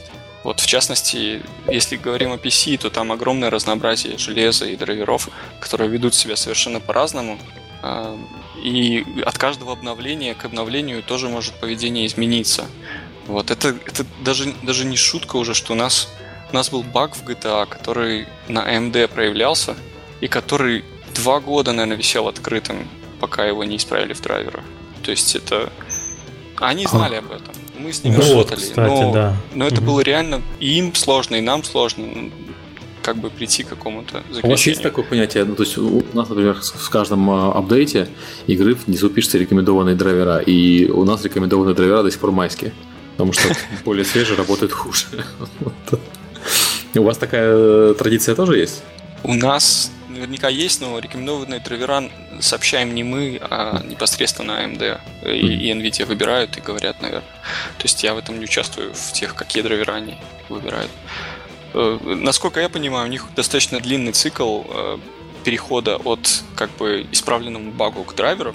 И, соответственно, mm-hmm. на моем этапе, когда я говорю, что вот у вас, ребята, проблема, давайте вместе решим ее, и они говорят, окей, мы поправили. Вот в этот, в этот момент я откалываюсь, а дальше у них же еще проходит три месяца. Они как-то это координируют с нашими ребятами, которые выпускают обновления там и так далее. То есть это уже мимо нас все проходит. У меня мигал свет, я поэтому э, мы немножко отсутствовали в эфире. И сейчас еще раз задам вопрос, потому что линия немножко обсуждения для меня потерялась. У меня такой простой вопрос. Как вообще вы понимаете, что это баг драйверов, а не ваш косяк? Это в какой момент происходит это э, тайное сознание? А тут все на самом деле проще, чем казалось бы. Uh-huh. Просто тестируешь на видеокарте конкурента, и если там оно ведет себя так, как оно должно себя вести, в соответствии с твоим пониманием проблемы, то это, скорее всего, баг в драйвере. А, к счастью, появились такие замечательные средства. Я все еще с вами? Да, ты все еще с нами такие замечательные средства складки, как RenderDoc. Если кто не знает, это просто как мана небесная свалилась откуда ни возьмись. Товарищ разрабатывает полностью в открытом коде, и он замечательно позволяет отлаживать любые проблемы. На... Алло? Алло? Я все писал все это время, что говорил Дмитрий, так что ну, что пропало, я все равно потом, потом от себя еще... У меня опять пропал. Даже не свет пропадал, почему-то вообще полностью интернет отсоединился. Mm-hmm. И... Ну, это, видимо, твой провайдер тоже у меня пропал свет, и поэтому да. А, может, может... быть, то, что свет мигал, может быть, у них тут упсы поподохли на mm-hmm. их на их свечах еще тоже. Вот засранцы. Ну да ладно. Мешают нести свет в массы. Что ж такое-то? В общем, да, На чем давайте. Ты я не помню. Я не помню. Хорошо. Ну, общем... Мы, ты, говорил про, ты говорил про драйвера и, в принципе, э, про, про тулзу, которая позволяет сканировать, и мы это, по-моему, записали. Да. Давай перейдем к Макс Я говорил, Г... да. то по рендердоку можно четко сказать, что вот этого вот быть не должно было, а оно есть. И поэтому это, ребята, ваша проблема. Вот, и мы, более того, мы Это можем... меня AMD дудосит, я знаю. Это, это они вообще. Мы начинали плохо говорить об AMD, все, мне сразу во всем районе пропадает так, свет. Не обижайте МД, пожалуйста. Я заступлюсь за них. Они очень хорошие ребята. Я их люблю. Да, хорошо, хорошо это досит качественно. Хорошо. Значит, э, э, и более того, оно на разных железяках может быть по-разному. То есть мы даем им снимок, так сказать, нашей какой-то тестовой части игры и говорим, вот на такой видеокарте мы видим то-то, на такой то-то, пожалуйста, протестируйте, и дальше они это сами исправляют, как правило. Вот. И такие баги случаются достаточно часто, там что-то всплывает, особенно, насколько я помню, большие проблемы были с, э, знаете, вот буфер глубины и э, стенсила, они mm. в DirectX их можно помечать как э, только на чтение, даже когда вы их подключаете как э, для отрисовки. Вот, это нужно для того, чтобы делать тест, но ничего в них не писать. И вот когда ты с этими флагами что-то делаешь нетривиальное, допустим, подключаешь буфер глубины на записи, а буфер стенсила на чтение, то драйверы частенько сходят с ума и как-то ведут себя странно. Мы, в конце концов, стараемся избежать таких ситуаций в игровом коде. А, вот, ну, я просто к тому, что драйвера тоже не всемогущие. И во многом, во многом проблема именно в э, этих API, которые нам предоставляют. Вот я когда еще начинал э, говорить о том, что я изучал DirectX там на рабочем месте, я даже в блогпосте своем написал статью, какой DirectX плохой. Вот, меня так это возмутило на фоне всего. Эм, она немножко техническая, там можно будет это скинуть ее в, в записи. Угу. Эм, Пришли ссылку, я, я положу потом в комментарии к подкасту. По истечении собственно, некоторого промежутка времени, когда я подрос и понял э, суть жизни, для меня теперь э, DirectX, особенно его 12 часть, это просто, просто самое лучшее, что есть среди API. То есть лучше, чем Vulkan, лучше, чем Metal, лучше, чем все остальное. Он, ну, Хотел, кстати, уточнить, а почему он лучше, чем Vulkan? И Metal? Вот, ну, Metal понятно, это... а Vulkan почему? А вы вулканите, дорогой, да? Я-то не программист, я так, я, я поговорить. Не, ну все, что мы знаем, что как бы сейчас компании продвигают каждую собственную технологию, ну, замена, грубо говоря, это замена DirectX. Ну, я, я, я, я скажу так, то есть я понимаю, почему Metal, потому что Metal как и DirectX проприетарная закрытая технология, но Vulkan, он же вроде как открытый и, и красивый, должен работать на всем, включая Linux, который ты любишь, поэтому у меня вопрос, почему вот э, ты, знаешь, любишь, э, не любишь Vulkan? Ты знаешь, вот э, то, что он открытый, это детали реализации, а я mm-hmm. именно комментирую по поводу э, особенностей самой архитектуры API. Это несколько другое. Вот. И в этом плане, я кинул в чатик ссылку, mm-hmm. в этом плане DirectX 11 был просто прорывом. То есть он был таким прорывом, который до сих пор OpenGL не может нормально догнать, потому что OpenGL тянет за собой огромное количество устаревших концепций. Вот взять хотя бы самое простое. Текстура в OpenGL, она на самом деле совмещает в себе три различных концепции, которые в DirectX существуют как три различных концепции. Это непосредственно сама, как бы, сами текстили, то есть само, сами данные текстуры. Uh-huh. Потом это э, view, то есть это способ, которым мы интерпретируем эти данные для того, чтобы текстуре достучаться. Это можно сделать по-разному. Можно увидеть один байт, как, допустим, э, вещественное число от 0 до единицы, а можно увидеть его как целое число от 0 до 255. Ну, это если в тривиальном варианте. Вот. Это отдельный объект совершенно. На одну текстуру может быть несколько разных вьюшек существовать параллельно. И в конце концов это сэмплер, который позволяет э, читать и интерполировать из этой структуры данные. Это тоже в DirectX отдельный объект. В OpenGL это все идет одним скопом. Они, они, конечно, они приделали концепции сбоку, то есть ты можешь все равно создавать свои некие подобия фьюшек и свои сэмплеры, но тот факт, что текстура по умолчанию, она все равно идет как три в одном, только для совместимости, это меня просто убивает. Это и... даже в Vulkan не так? Это не в Vulkan, нет, это, это в OpenGL. Ну, да. Да, я, я, я, пока говорю про OpenGL и DirectX. Mm. Вот. А, по поводу Vulkan, мне показалось, что он перенасыщен э, функциональностью, и он очень сложный для того, чтобы руками что-то писать. Он реально не для смертных, он для движков, и он э, из-за того, что он хочет объять необъятное, то есть он хочет отлично выполняться на этих Power VR, э, mm. или как там их называют, э, мобильных На, на, на всем он хочет. Он и на мобилках хочет работать, и на Windows хочет работать, и на Linux, и, на, и хотел бы на Apple, только Apple не пускает. Ну, технически, как бы, DirectX 12 тоже, наверное, может быть на Windows Mobile. Я не знаю, насколько это реально, но ну, я Windows Mobile, больше... даже если что-то есть на Windows Mobile, это не критично, потому что Windows Mobile нету. Ну да, в мировом масштабе. То есть, э, почему мы заговорили, то есть, как бы есть основные платформы, на которые сейчас все ориентируются, и э, понятно, что для, для игровых э, разработчиков в первую очередь интересны мобильные и консольные платформы, ну и еще, соответственно, PC и Windows в первую очередь. Но на в том же Apple у нас Metal, который э, Apple очень агрессивно э, двигает э, в массы. На, на Android у нас ничего, вот OpenGL и Vulkan. На Windows у нас вообще зоопарк, потому что пока что можно. На Linux у нас игр нету, но и у консоли, соответственно, тоже свое, и текущее сейчас же все-таки OpenGL на консолях, ну, на, на, на PlayStation, по, по крайней мере. Его? Возможно... Что? Нет. Нет, а что? На какой PlayStation? На четвертый. Ой, ой, брось. Ась, а, акстись, ты что? OpenGL на консоли? Не, консоли а уже давно э, выкатили, как бы, ну, говоря о PlayStation, у него, у нее собственный интерфейс, который очень низкоуровневый, и он не напоминает, в принципе, толком ни Vulkan, ни DirectX 12. И мне стыдно стало. А, подожди. Ничего но... страшного, да. Просто, ну, у них, у них все свое, и оно тоже очень интересное, своеобразное. Интерфейс Каджима. Архитектурно мне больше всего нравится DirectX 12, потому что он самый простой.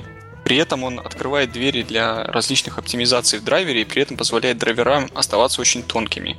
В то же время Vulkan, в нем столько разных концепций, вот особенно вот эти рендер-пасы. Mm-hmm. Про них, то есть они тебе позволяют, грубо говоря, использовать э, результаты обработки одного шейдера временно э, для входа в другой шейдер, при этом не э, записываясь и читая видеопамять. То есть этот пиксель нарисовался, и он вместо того, чтобы отправиться в какую-то э, render target в видеопамяти и потом считаться оттуда, он просто один к одному может идти на вход другого шейдера. И ты можешь строить целые графы этих render pass ов, и все это красиво, и все это нужно только для того, чтобы удовлетворить этим тайловым рендером, таким как э, Э, вот эти мобильные. Смотри, ну ты сказал, что Vulkan перегружен, и Vulkan, да, в первую очередь, для создателей движков, но ведь то же самое говорят про Direct 3D12, э, вот, который Он, он просто проще, на нем, на нем, мне кажется, реально можно программисту сесть, посчитать документацию и начать лобать какую-то демо. То есть, да, это будет не, не супер удобно, это будет не так удобно, может быть, как DirectX 11 или как OpenGL, но это будет реально задача по силам. Написать что-то на Vulkan будет нереально. То есть убиться и не встать вообще. Окей, и... я, я, я тут прямо как представитель компании, которая продает движки, прямо так, так и надо. Да, это вам реклама У нас самый лучший вулкан, больше не найдете таких нигде. А, а, но, но я понимаю твой подход, это на самом деле абсолютно разумно, потому что все-таки API не для программистов, а не только для движков. Да, я сам целиком, я целиком за движки. Мне просто, кроме того, чтобы писать движки, мне нравится просто оценивать красоту API. И mm. у DirectX получилось те же самые концепции, которые, на которых строится и Metal, и Vulkan, объять проще и гибче, чем все остальные. Вот если взять концепцию Pipeline State Object, э, которая является корневой, собственно, для всех три mm. API, они в DirectX, они собирают себе данные о всем, что, с чем имеет дело шейдер. То есть и, рендер, и рендер таргеты, и depth stencil, и, и все-все-все, у них часть этого pipeline стоит объекта. Все логично, все можно предсказать. А в Vulkan нужно, вот есть отдельно pipeline state object, отдельно есть э, вот этот рендер пас, в котором есть информация о твоих э, цветовых этих текстурах. И проблема в том, что ты в этом pipeline state object ты должен, ты должен указать, допустим, такие параметры, как blending или depth testing, так? Угу. А в render pass е ты указываешь конкретные текстуры, которые должны работать с этим blending ом и depth testing ом. То есть ты якобы концепции неразрывные между собой. Depth testing и сама depth текстура — это неразрывные вместе вещи. Нельзя их по отдельности использовать друг от друга. А, ты разделяешь на совершенно разные объекты, которые ты биндишь независимо друг от друга. Вот это некрасиво. Вот ну, это да, я, я, я подозреваю, что это еще может создавать очень много головной боли при отладке, когда что-то не работает. Ну да.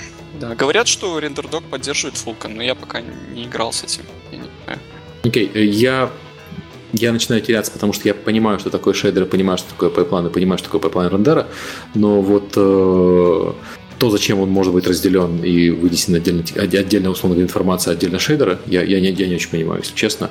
И, возможно, окей, я, я просто не буду говорить, потому что я сейчас опять какую-нибудь скажу, то есть типа разделение данных и, и э, кода э, и все такое.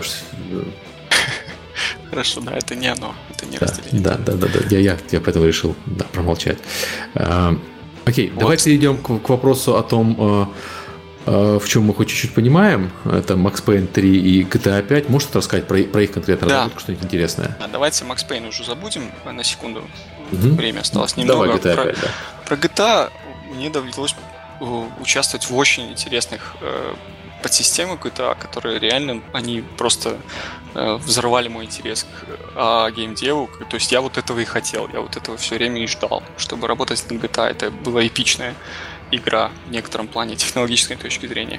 То есть начиная с того, что э, я был в группе сверхсекретной из нескольких человек, которых заперли в комнату, дали им самые новые вот эти PlayStation 4 девелопер киты, которых ни у кого не было, и сказали давайте ждите.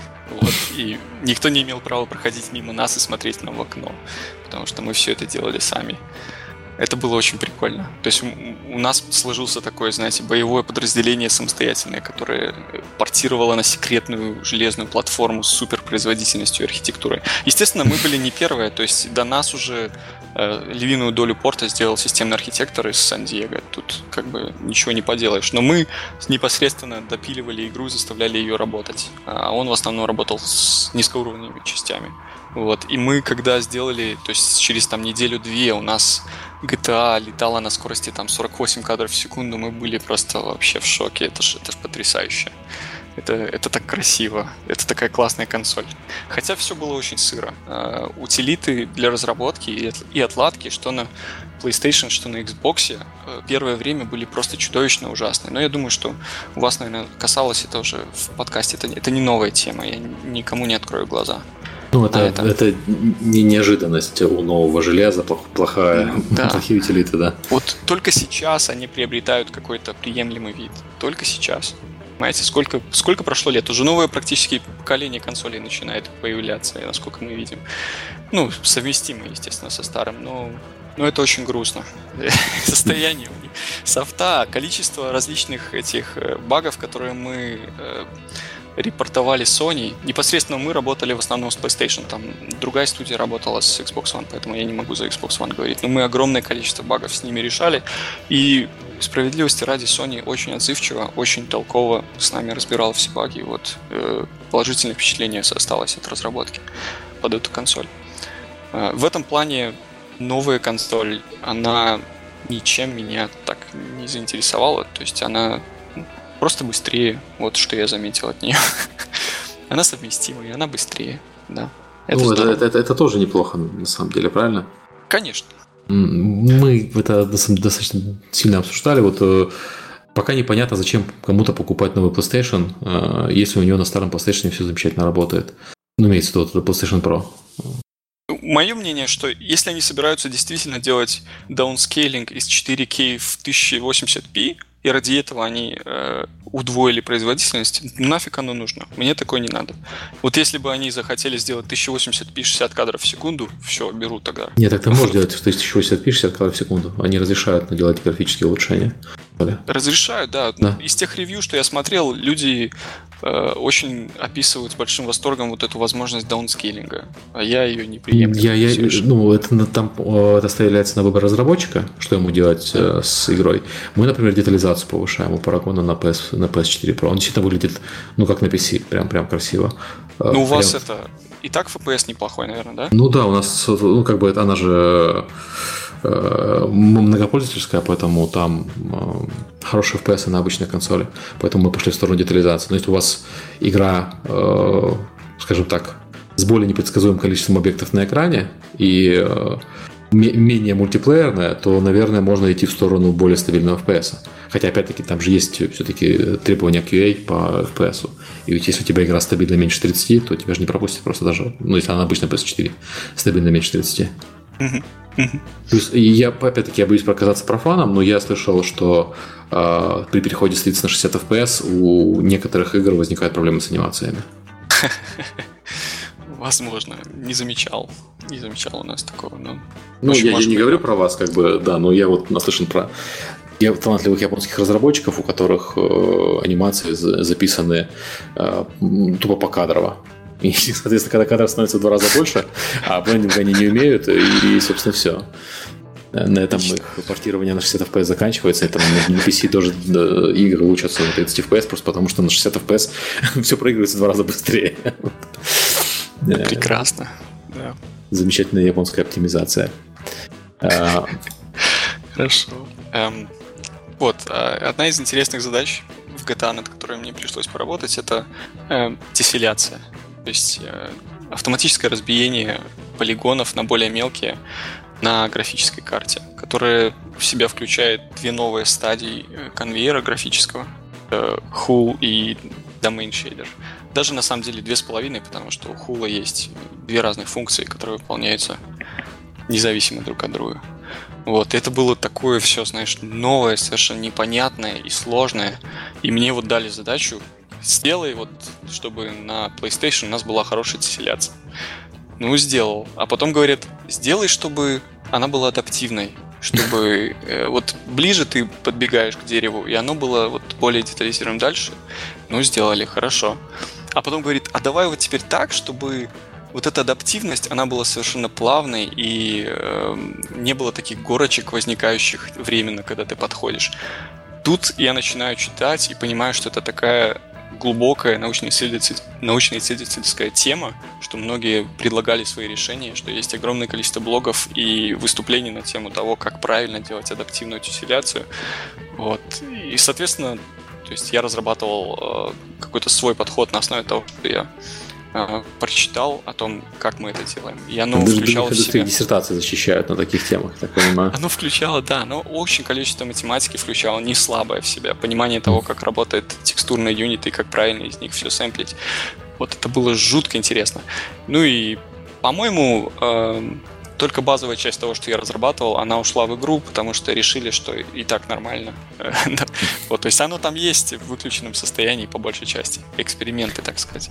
И, ну, и так важно. сойдет знаменитая фраза. Э, да, работает-то все красиво. Я сам бегал в GTA, смотрел на эти деревья, просто заглядение.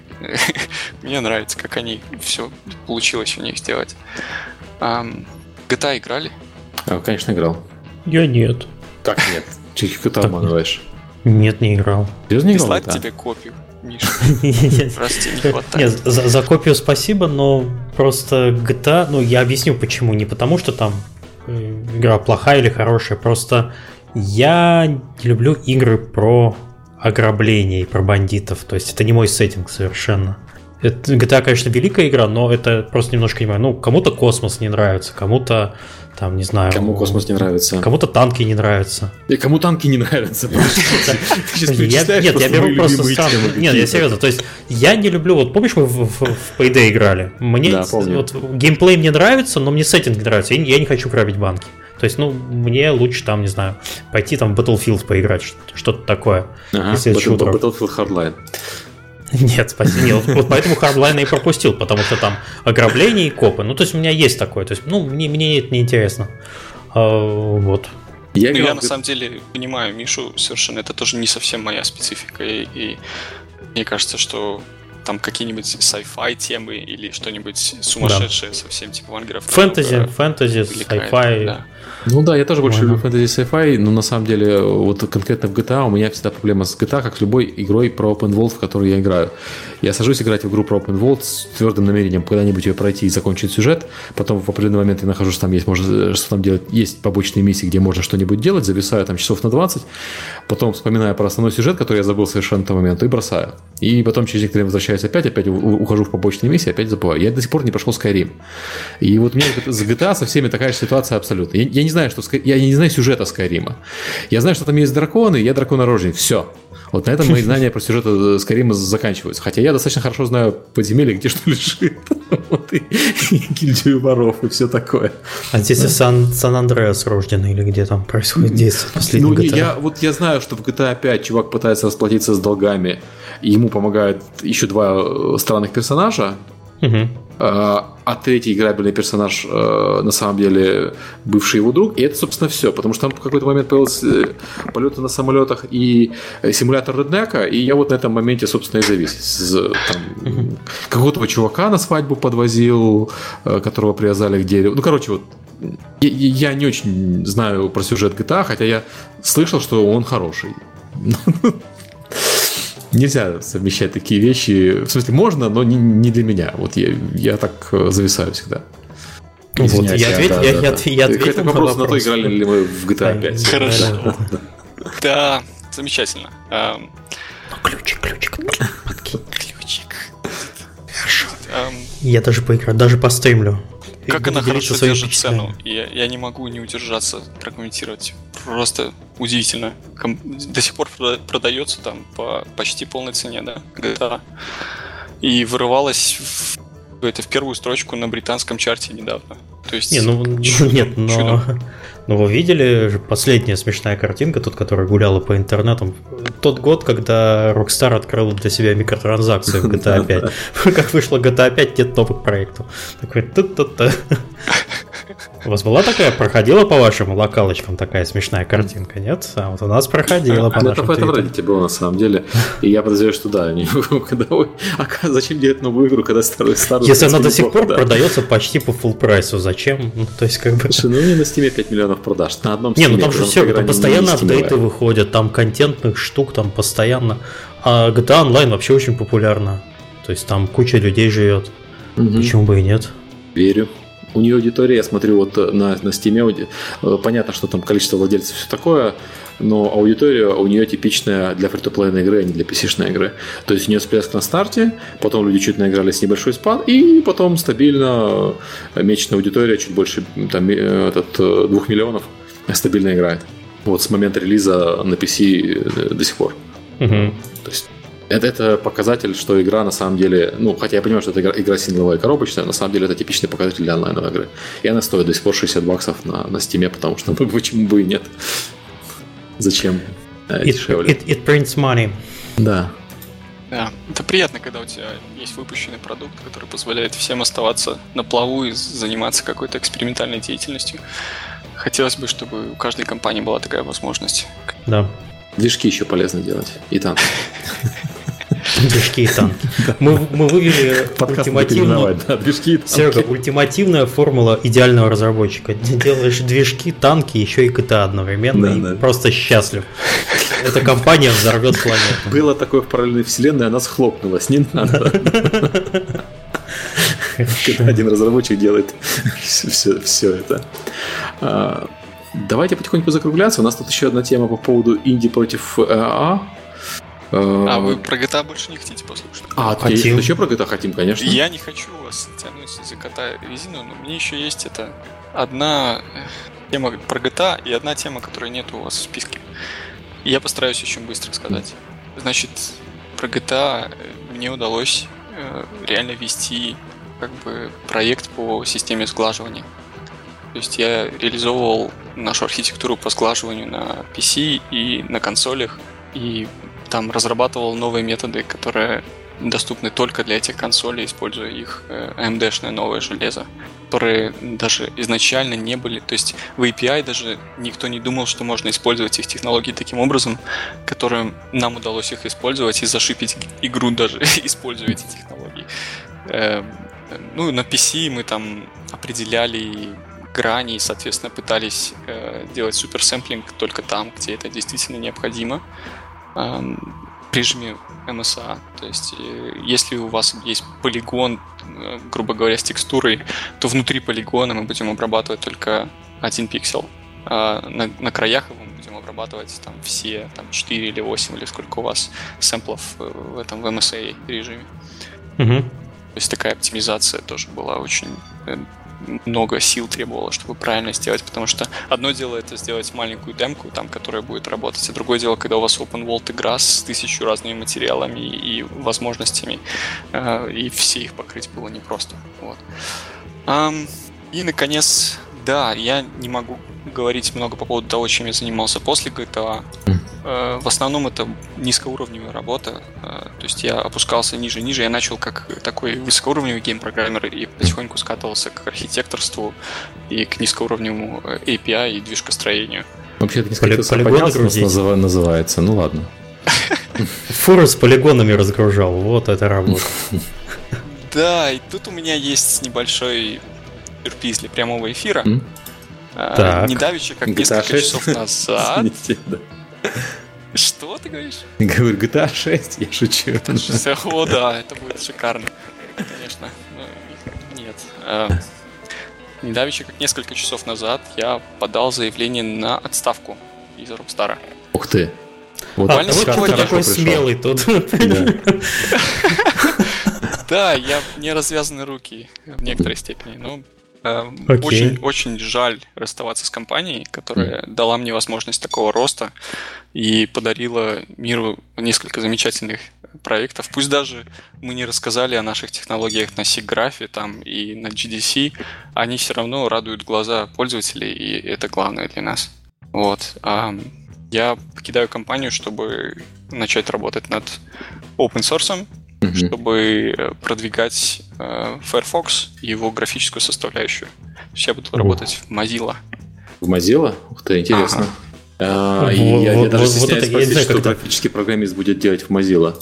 А, да, там... Ты знаешь, в современных браузерах нужно столько всего рисовать, с ума сойти, я знаю, CSS, да. HTML. Там без графического программиста, ну никак вообще. Вот. И там есть такой замечательный язык программирования Rust, который я очень люблю всем сердцем, и буду иметь возможность с ним поработать на месте. Вот.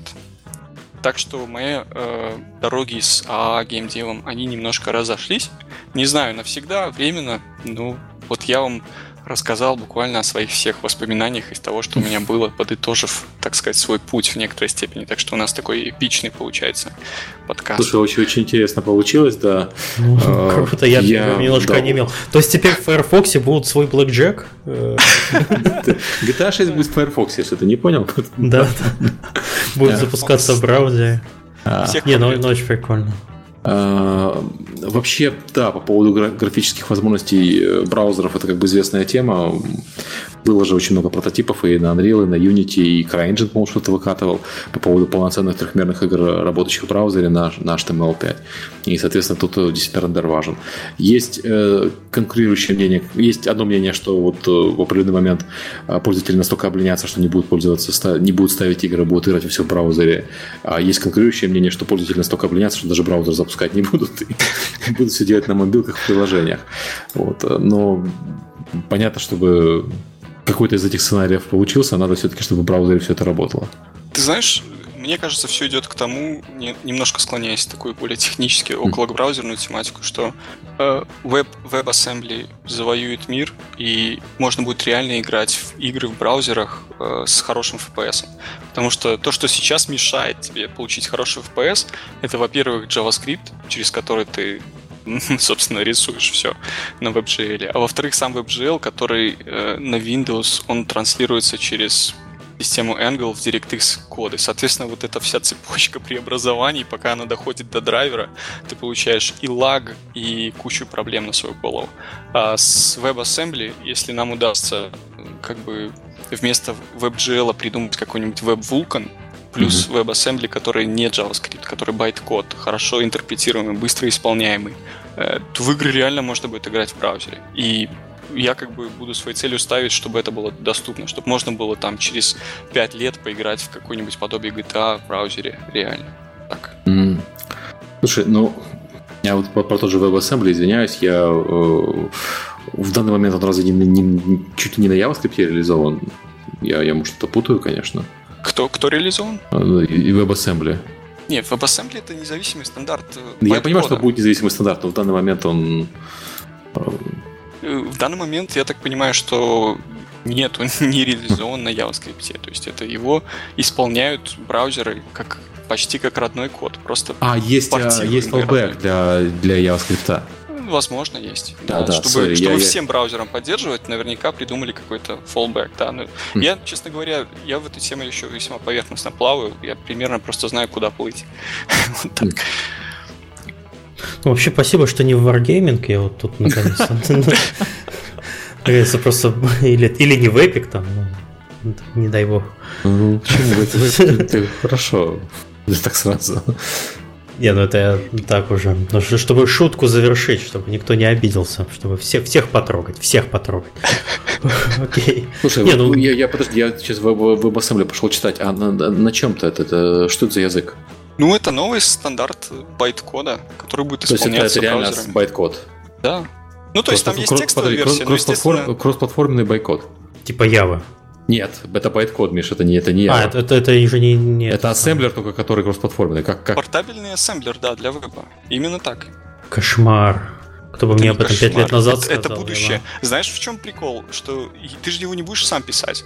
То есть смысл в том, что ты берешь свой тут C++ и просто тупо компилируешь в WebAssembly.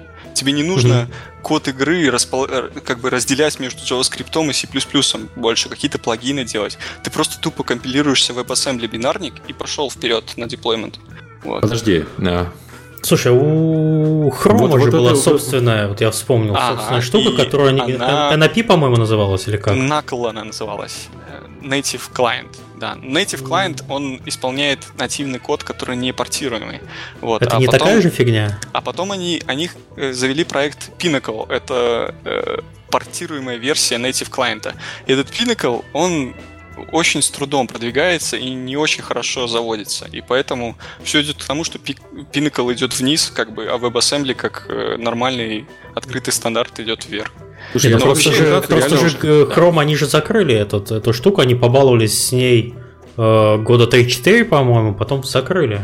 Ну То есть вот, не думаю, да. что WebAssembly такая же фигня. Так проблема, его просто никто не стал внедрять, вот они закрыли, что им одним как бы портируемый mm-hmm. код исполнять.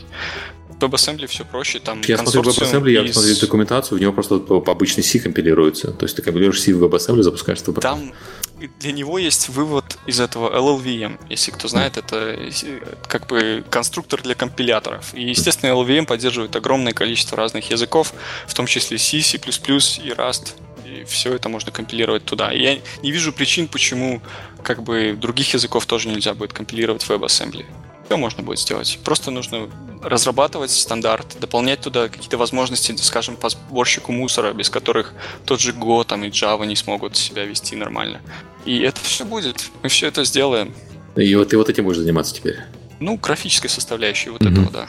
Mm-hmm. Это, это, это, это, кстати, очень интересно. Я а вот такой вопрос. Я сейчас... мы по этому поводу думаем, но мне, мне прям стало очень интересно. Я все эти идеи про запуск в браузере, когда я вижу, что это э, JavaScript, который рендерится через HTML5, э, я, я как бы понимаю, что это компилятор, господи, интерпретатор на интерпретаторе на интерпретаторе, а потом это все еще идет э, куда-то в DirectX и в драйвер. Вот. И люди рассказывают по AAA игры, я не знаю, какое железо. Нужно что-то пускать AAA игры через вот Четыре слоя презервативов, извините. Ну, возьми хотя бы тот факт, что JavaScript не имеет понятия потоков, и как ты собираешься нормальную мультипоточную отрисовку делать в JavaScript? Ну, никак, правильно? А WebAssembly поддерживает. Там У меня такой вопрос немножко по разработке. Вот я открыл Википедию по WebAssembly. Тут написано, что команда, которая работает над WebAssembly, включает в себя людей из Mozilla, Microsoft, Google и Apple. Э, то есть ты будешь со стороны Mozilla, я так понимаю, какой-то э, консорциум там образован. А... Я не буду я не знаю, каково будет мое участие непосредственно в WebAssembly. Mm-hmm. Я надеюсь, что мне удастся с ним поработать. Ну да, а, по идее, я могу быть представителем. Ну просто интересно, как вот это вот происходит э, коллаборация людей из разных компаний, в какой-то степени даже конкурентов, как вообще все эти союзы. А, ну, я так понимаю, точно так же, как и стандарт по C++, там тоже собираются разные компании. Давайте вместе mm-hmm. решим. Даже если не для всех C++ важен, все пытаются сделать так, чтобы он хорошо работал на их платформах. Вот mm-hmm. это очень, это, это счастье для нас, обычных смертных, что большие компании решили вместе собраться и совместно разрабатывать WebAssembly. Это дает как бы шанс будущему для веба в принципе и для э, эффективной реализации не только игр, но и в принципе исполнения веб-страниц. Потому что на сегодняшний день JavaScript просто убивает даже мощные машины. И это меня очень теребит, конечно. JavaScript убивает. Хорошо. Ну, слушай, это, это без шуток, у меня рендер э, табличек написан на JavaScript, э, на, на Steam Spy, и он реально убивает машины, которые там трех-четырехлетней давности, он убивает на, на рендере обычных э, графиков. Понятно, что там не, не самый лучший программист работал, ну, то есть кривыми добрыми руками я, но это, это простой рендер, извините, прямоугольничков. Что там, там почему-то тормозить? Там mm-hmm. много прямоугольничков, конечно. А, да, это, это вопрос э, все-таки много, большого количества слоев, которые работают между, собственно, процессором и э, моим кодом. Это прям, прям интересно стало, знаешь. Э, давай, ты, ты, может, нам придешь еще про это расскажешь, когда ты разберешься с этим немножко, потому что я бы Когда хотел... разберусь, через пару лет с удовольствием, конечно. Ага. Через пару лет, такой оптимист, я думал, там, через годик. Ну ладно, давай через пару лет, потому что э, на самом деле тема очень интересная, перспективная, я бы хотел вот это вот э, обсудить подробнее с человеком, который разбирает. Я понял, да, интересно, сильно это изменит вообще индустрию игр, вот например? То есть я, я, я разговор не поддержу, тут, наверное, назвать кого-то и очень специфического, но я бы хотел послушать такой подкаст, э, и это может быть подкаст, как делают игры, а мы с Мишей будем сидеть и шутки вставлять. Убьет ли это Steam вообще дистрибуцию, вот эта штука? То есть будут ли вообще, скажем, в Steam появится ли поддержанная платформа WebAssembly, например, ты сможешь... Миша, у Steam главный, главный ресурс это не то, что игры запускаются э, на нативном коде, а главный ресурс это 185 миллионов человек аудитории. Ну да, Поэтому... понятно, что если ты хочешь захватить рынок, ты должен идти к лидеру для продвижения технологий. На самом деле есть такой и... маленький сайт Facebook называется, если вдруг тебе Бог окажется, что можно с Facebook запускать. Э, Но они знаю, Oculus уже GTA, запустили, 6, спасибо, например. спасибо, Сергей. Они уже а, не, подожди, у Oculus есть проблема. Для того, чтобы запускать Oculus, нужно купить железо, как там подсказывают комментаторы, за тысячу долларов, а не за две, mm-hmm. и купить э, Oculus за 800. А, ну, с контроллерами. Это, это есть маленькая проблема. Если окажется, что вот условно игры с графикой уровня там Call of Duty и так далее можно запускать в Фейсбуке, э, не в окошке, а на полный экран, но из Фейсбука, как бы значительная часть аудитории не будет сильно париться по поводу того, что они больше запускают их не в Стиме, а в Фейсбуке. Понятно, что там хардкорные игроки останутся в Стиме, где вся тусовочка, но вот люди, которые... Помни, как возник рынок фейсбучных игр в свое время. Когда оказалось, что можно запускать некоторые игры на Facebook. Когда оказалось, что эти же игры можно запускать удобнее без Facebook на мобильном телефоне, этот рынок умер. Если окажется, что вот на Facebook появились такие вещи, которые на телефоне нельзя играть, этот рынок опять, опять назад появится, как, как не исчезал. Ну, Подожди, ты гипотетически сейчас говоришь? Да, да, говорю гипотетически, совершенно гипотетически, не знаю ничего. Э, ага, да. хорошо, потому что они уже три раза ко мне стучались за последние полгода, и мне кажется, что твоя гипотеза недалеко. Эта гипотеза не на пустом месте, да. Хорошо. давайте, да, сделаем projection такой. На самом деле, кто, кто победит VR или, по а, Давай ну, аналитику пилить сразу. Ну, что тут пилить аналитику? На самом деле, этот, вопрос известный. Э, Facebook очень интересуется играми и расстроен тем, что игры ушли с Facebook. Хотел бы вернуть их назад. Если окажется, что можно запускать нативный, по сути, нативный код э, в браузере, то победит тот, у кого будет самая большая аудитория. Самая большая аудитория на момент у Facebook. поэтому ну да, есть такое. Окей, давайте закругляться. Угу. Несмотря, несмотря на такой на творческий подъем, я, я понимаю Диму, что он готов еще про новые направления рассказывать еще часа полтора. Я Корабли бороздят просторы вселенной, да. да. Так, Большого театра. Спасибо, что пришел. Спасибо всем, кто слушал, несмотря на Спасибо, технические. Что да. Ну, как бы хорошо. Приходи еще, когда будет рассказать уже что про новое, когда появятся первые такие серьезные проекты, и будет что технически рассказать, мы не знаю. Да, как только будешь что-то рассказать про WebAssembly и про графоны WebAssembly, серьезно, приходи, абсолютно очень, очень интересно. Удовольствием. А может быть, наверное, тогда, когда, скажем, э, какой-нибудь популярный движок типа Unity сделает э, порт на вот это безобразие, вот, наверное, тогда и, тогда и появится, наверное, э, рынок. Скорее всего. Ну, для этого тебе сначала вся эта штука должна работать, соответственно. А мы Придюка позовем все равно. Не, не важно, что не Так Unity, у них, у них же 2D, 2D движок написан на HTML5, он же работает, и он тормозит на всем, что видит, как бы. И работает, и тормозит. Но я не мог не удержаться и про шутку про Придюка уже дежурную не вставить. Да, да, он же платит все-таки. Ладно. Да. Э, большое спасибо, Дмитрий. Большое спасибо всем, кто слушал подкаст. Э, следующий выпуск мы пропускаем из Игромира. После этого вернемся с новостями. Спасибо большое. Да, всем пока. Пока-пока.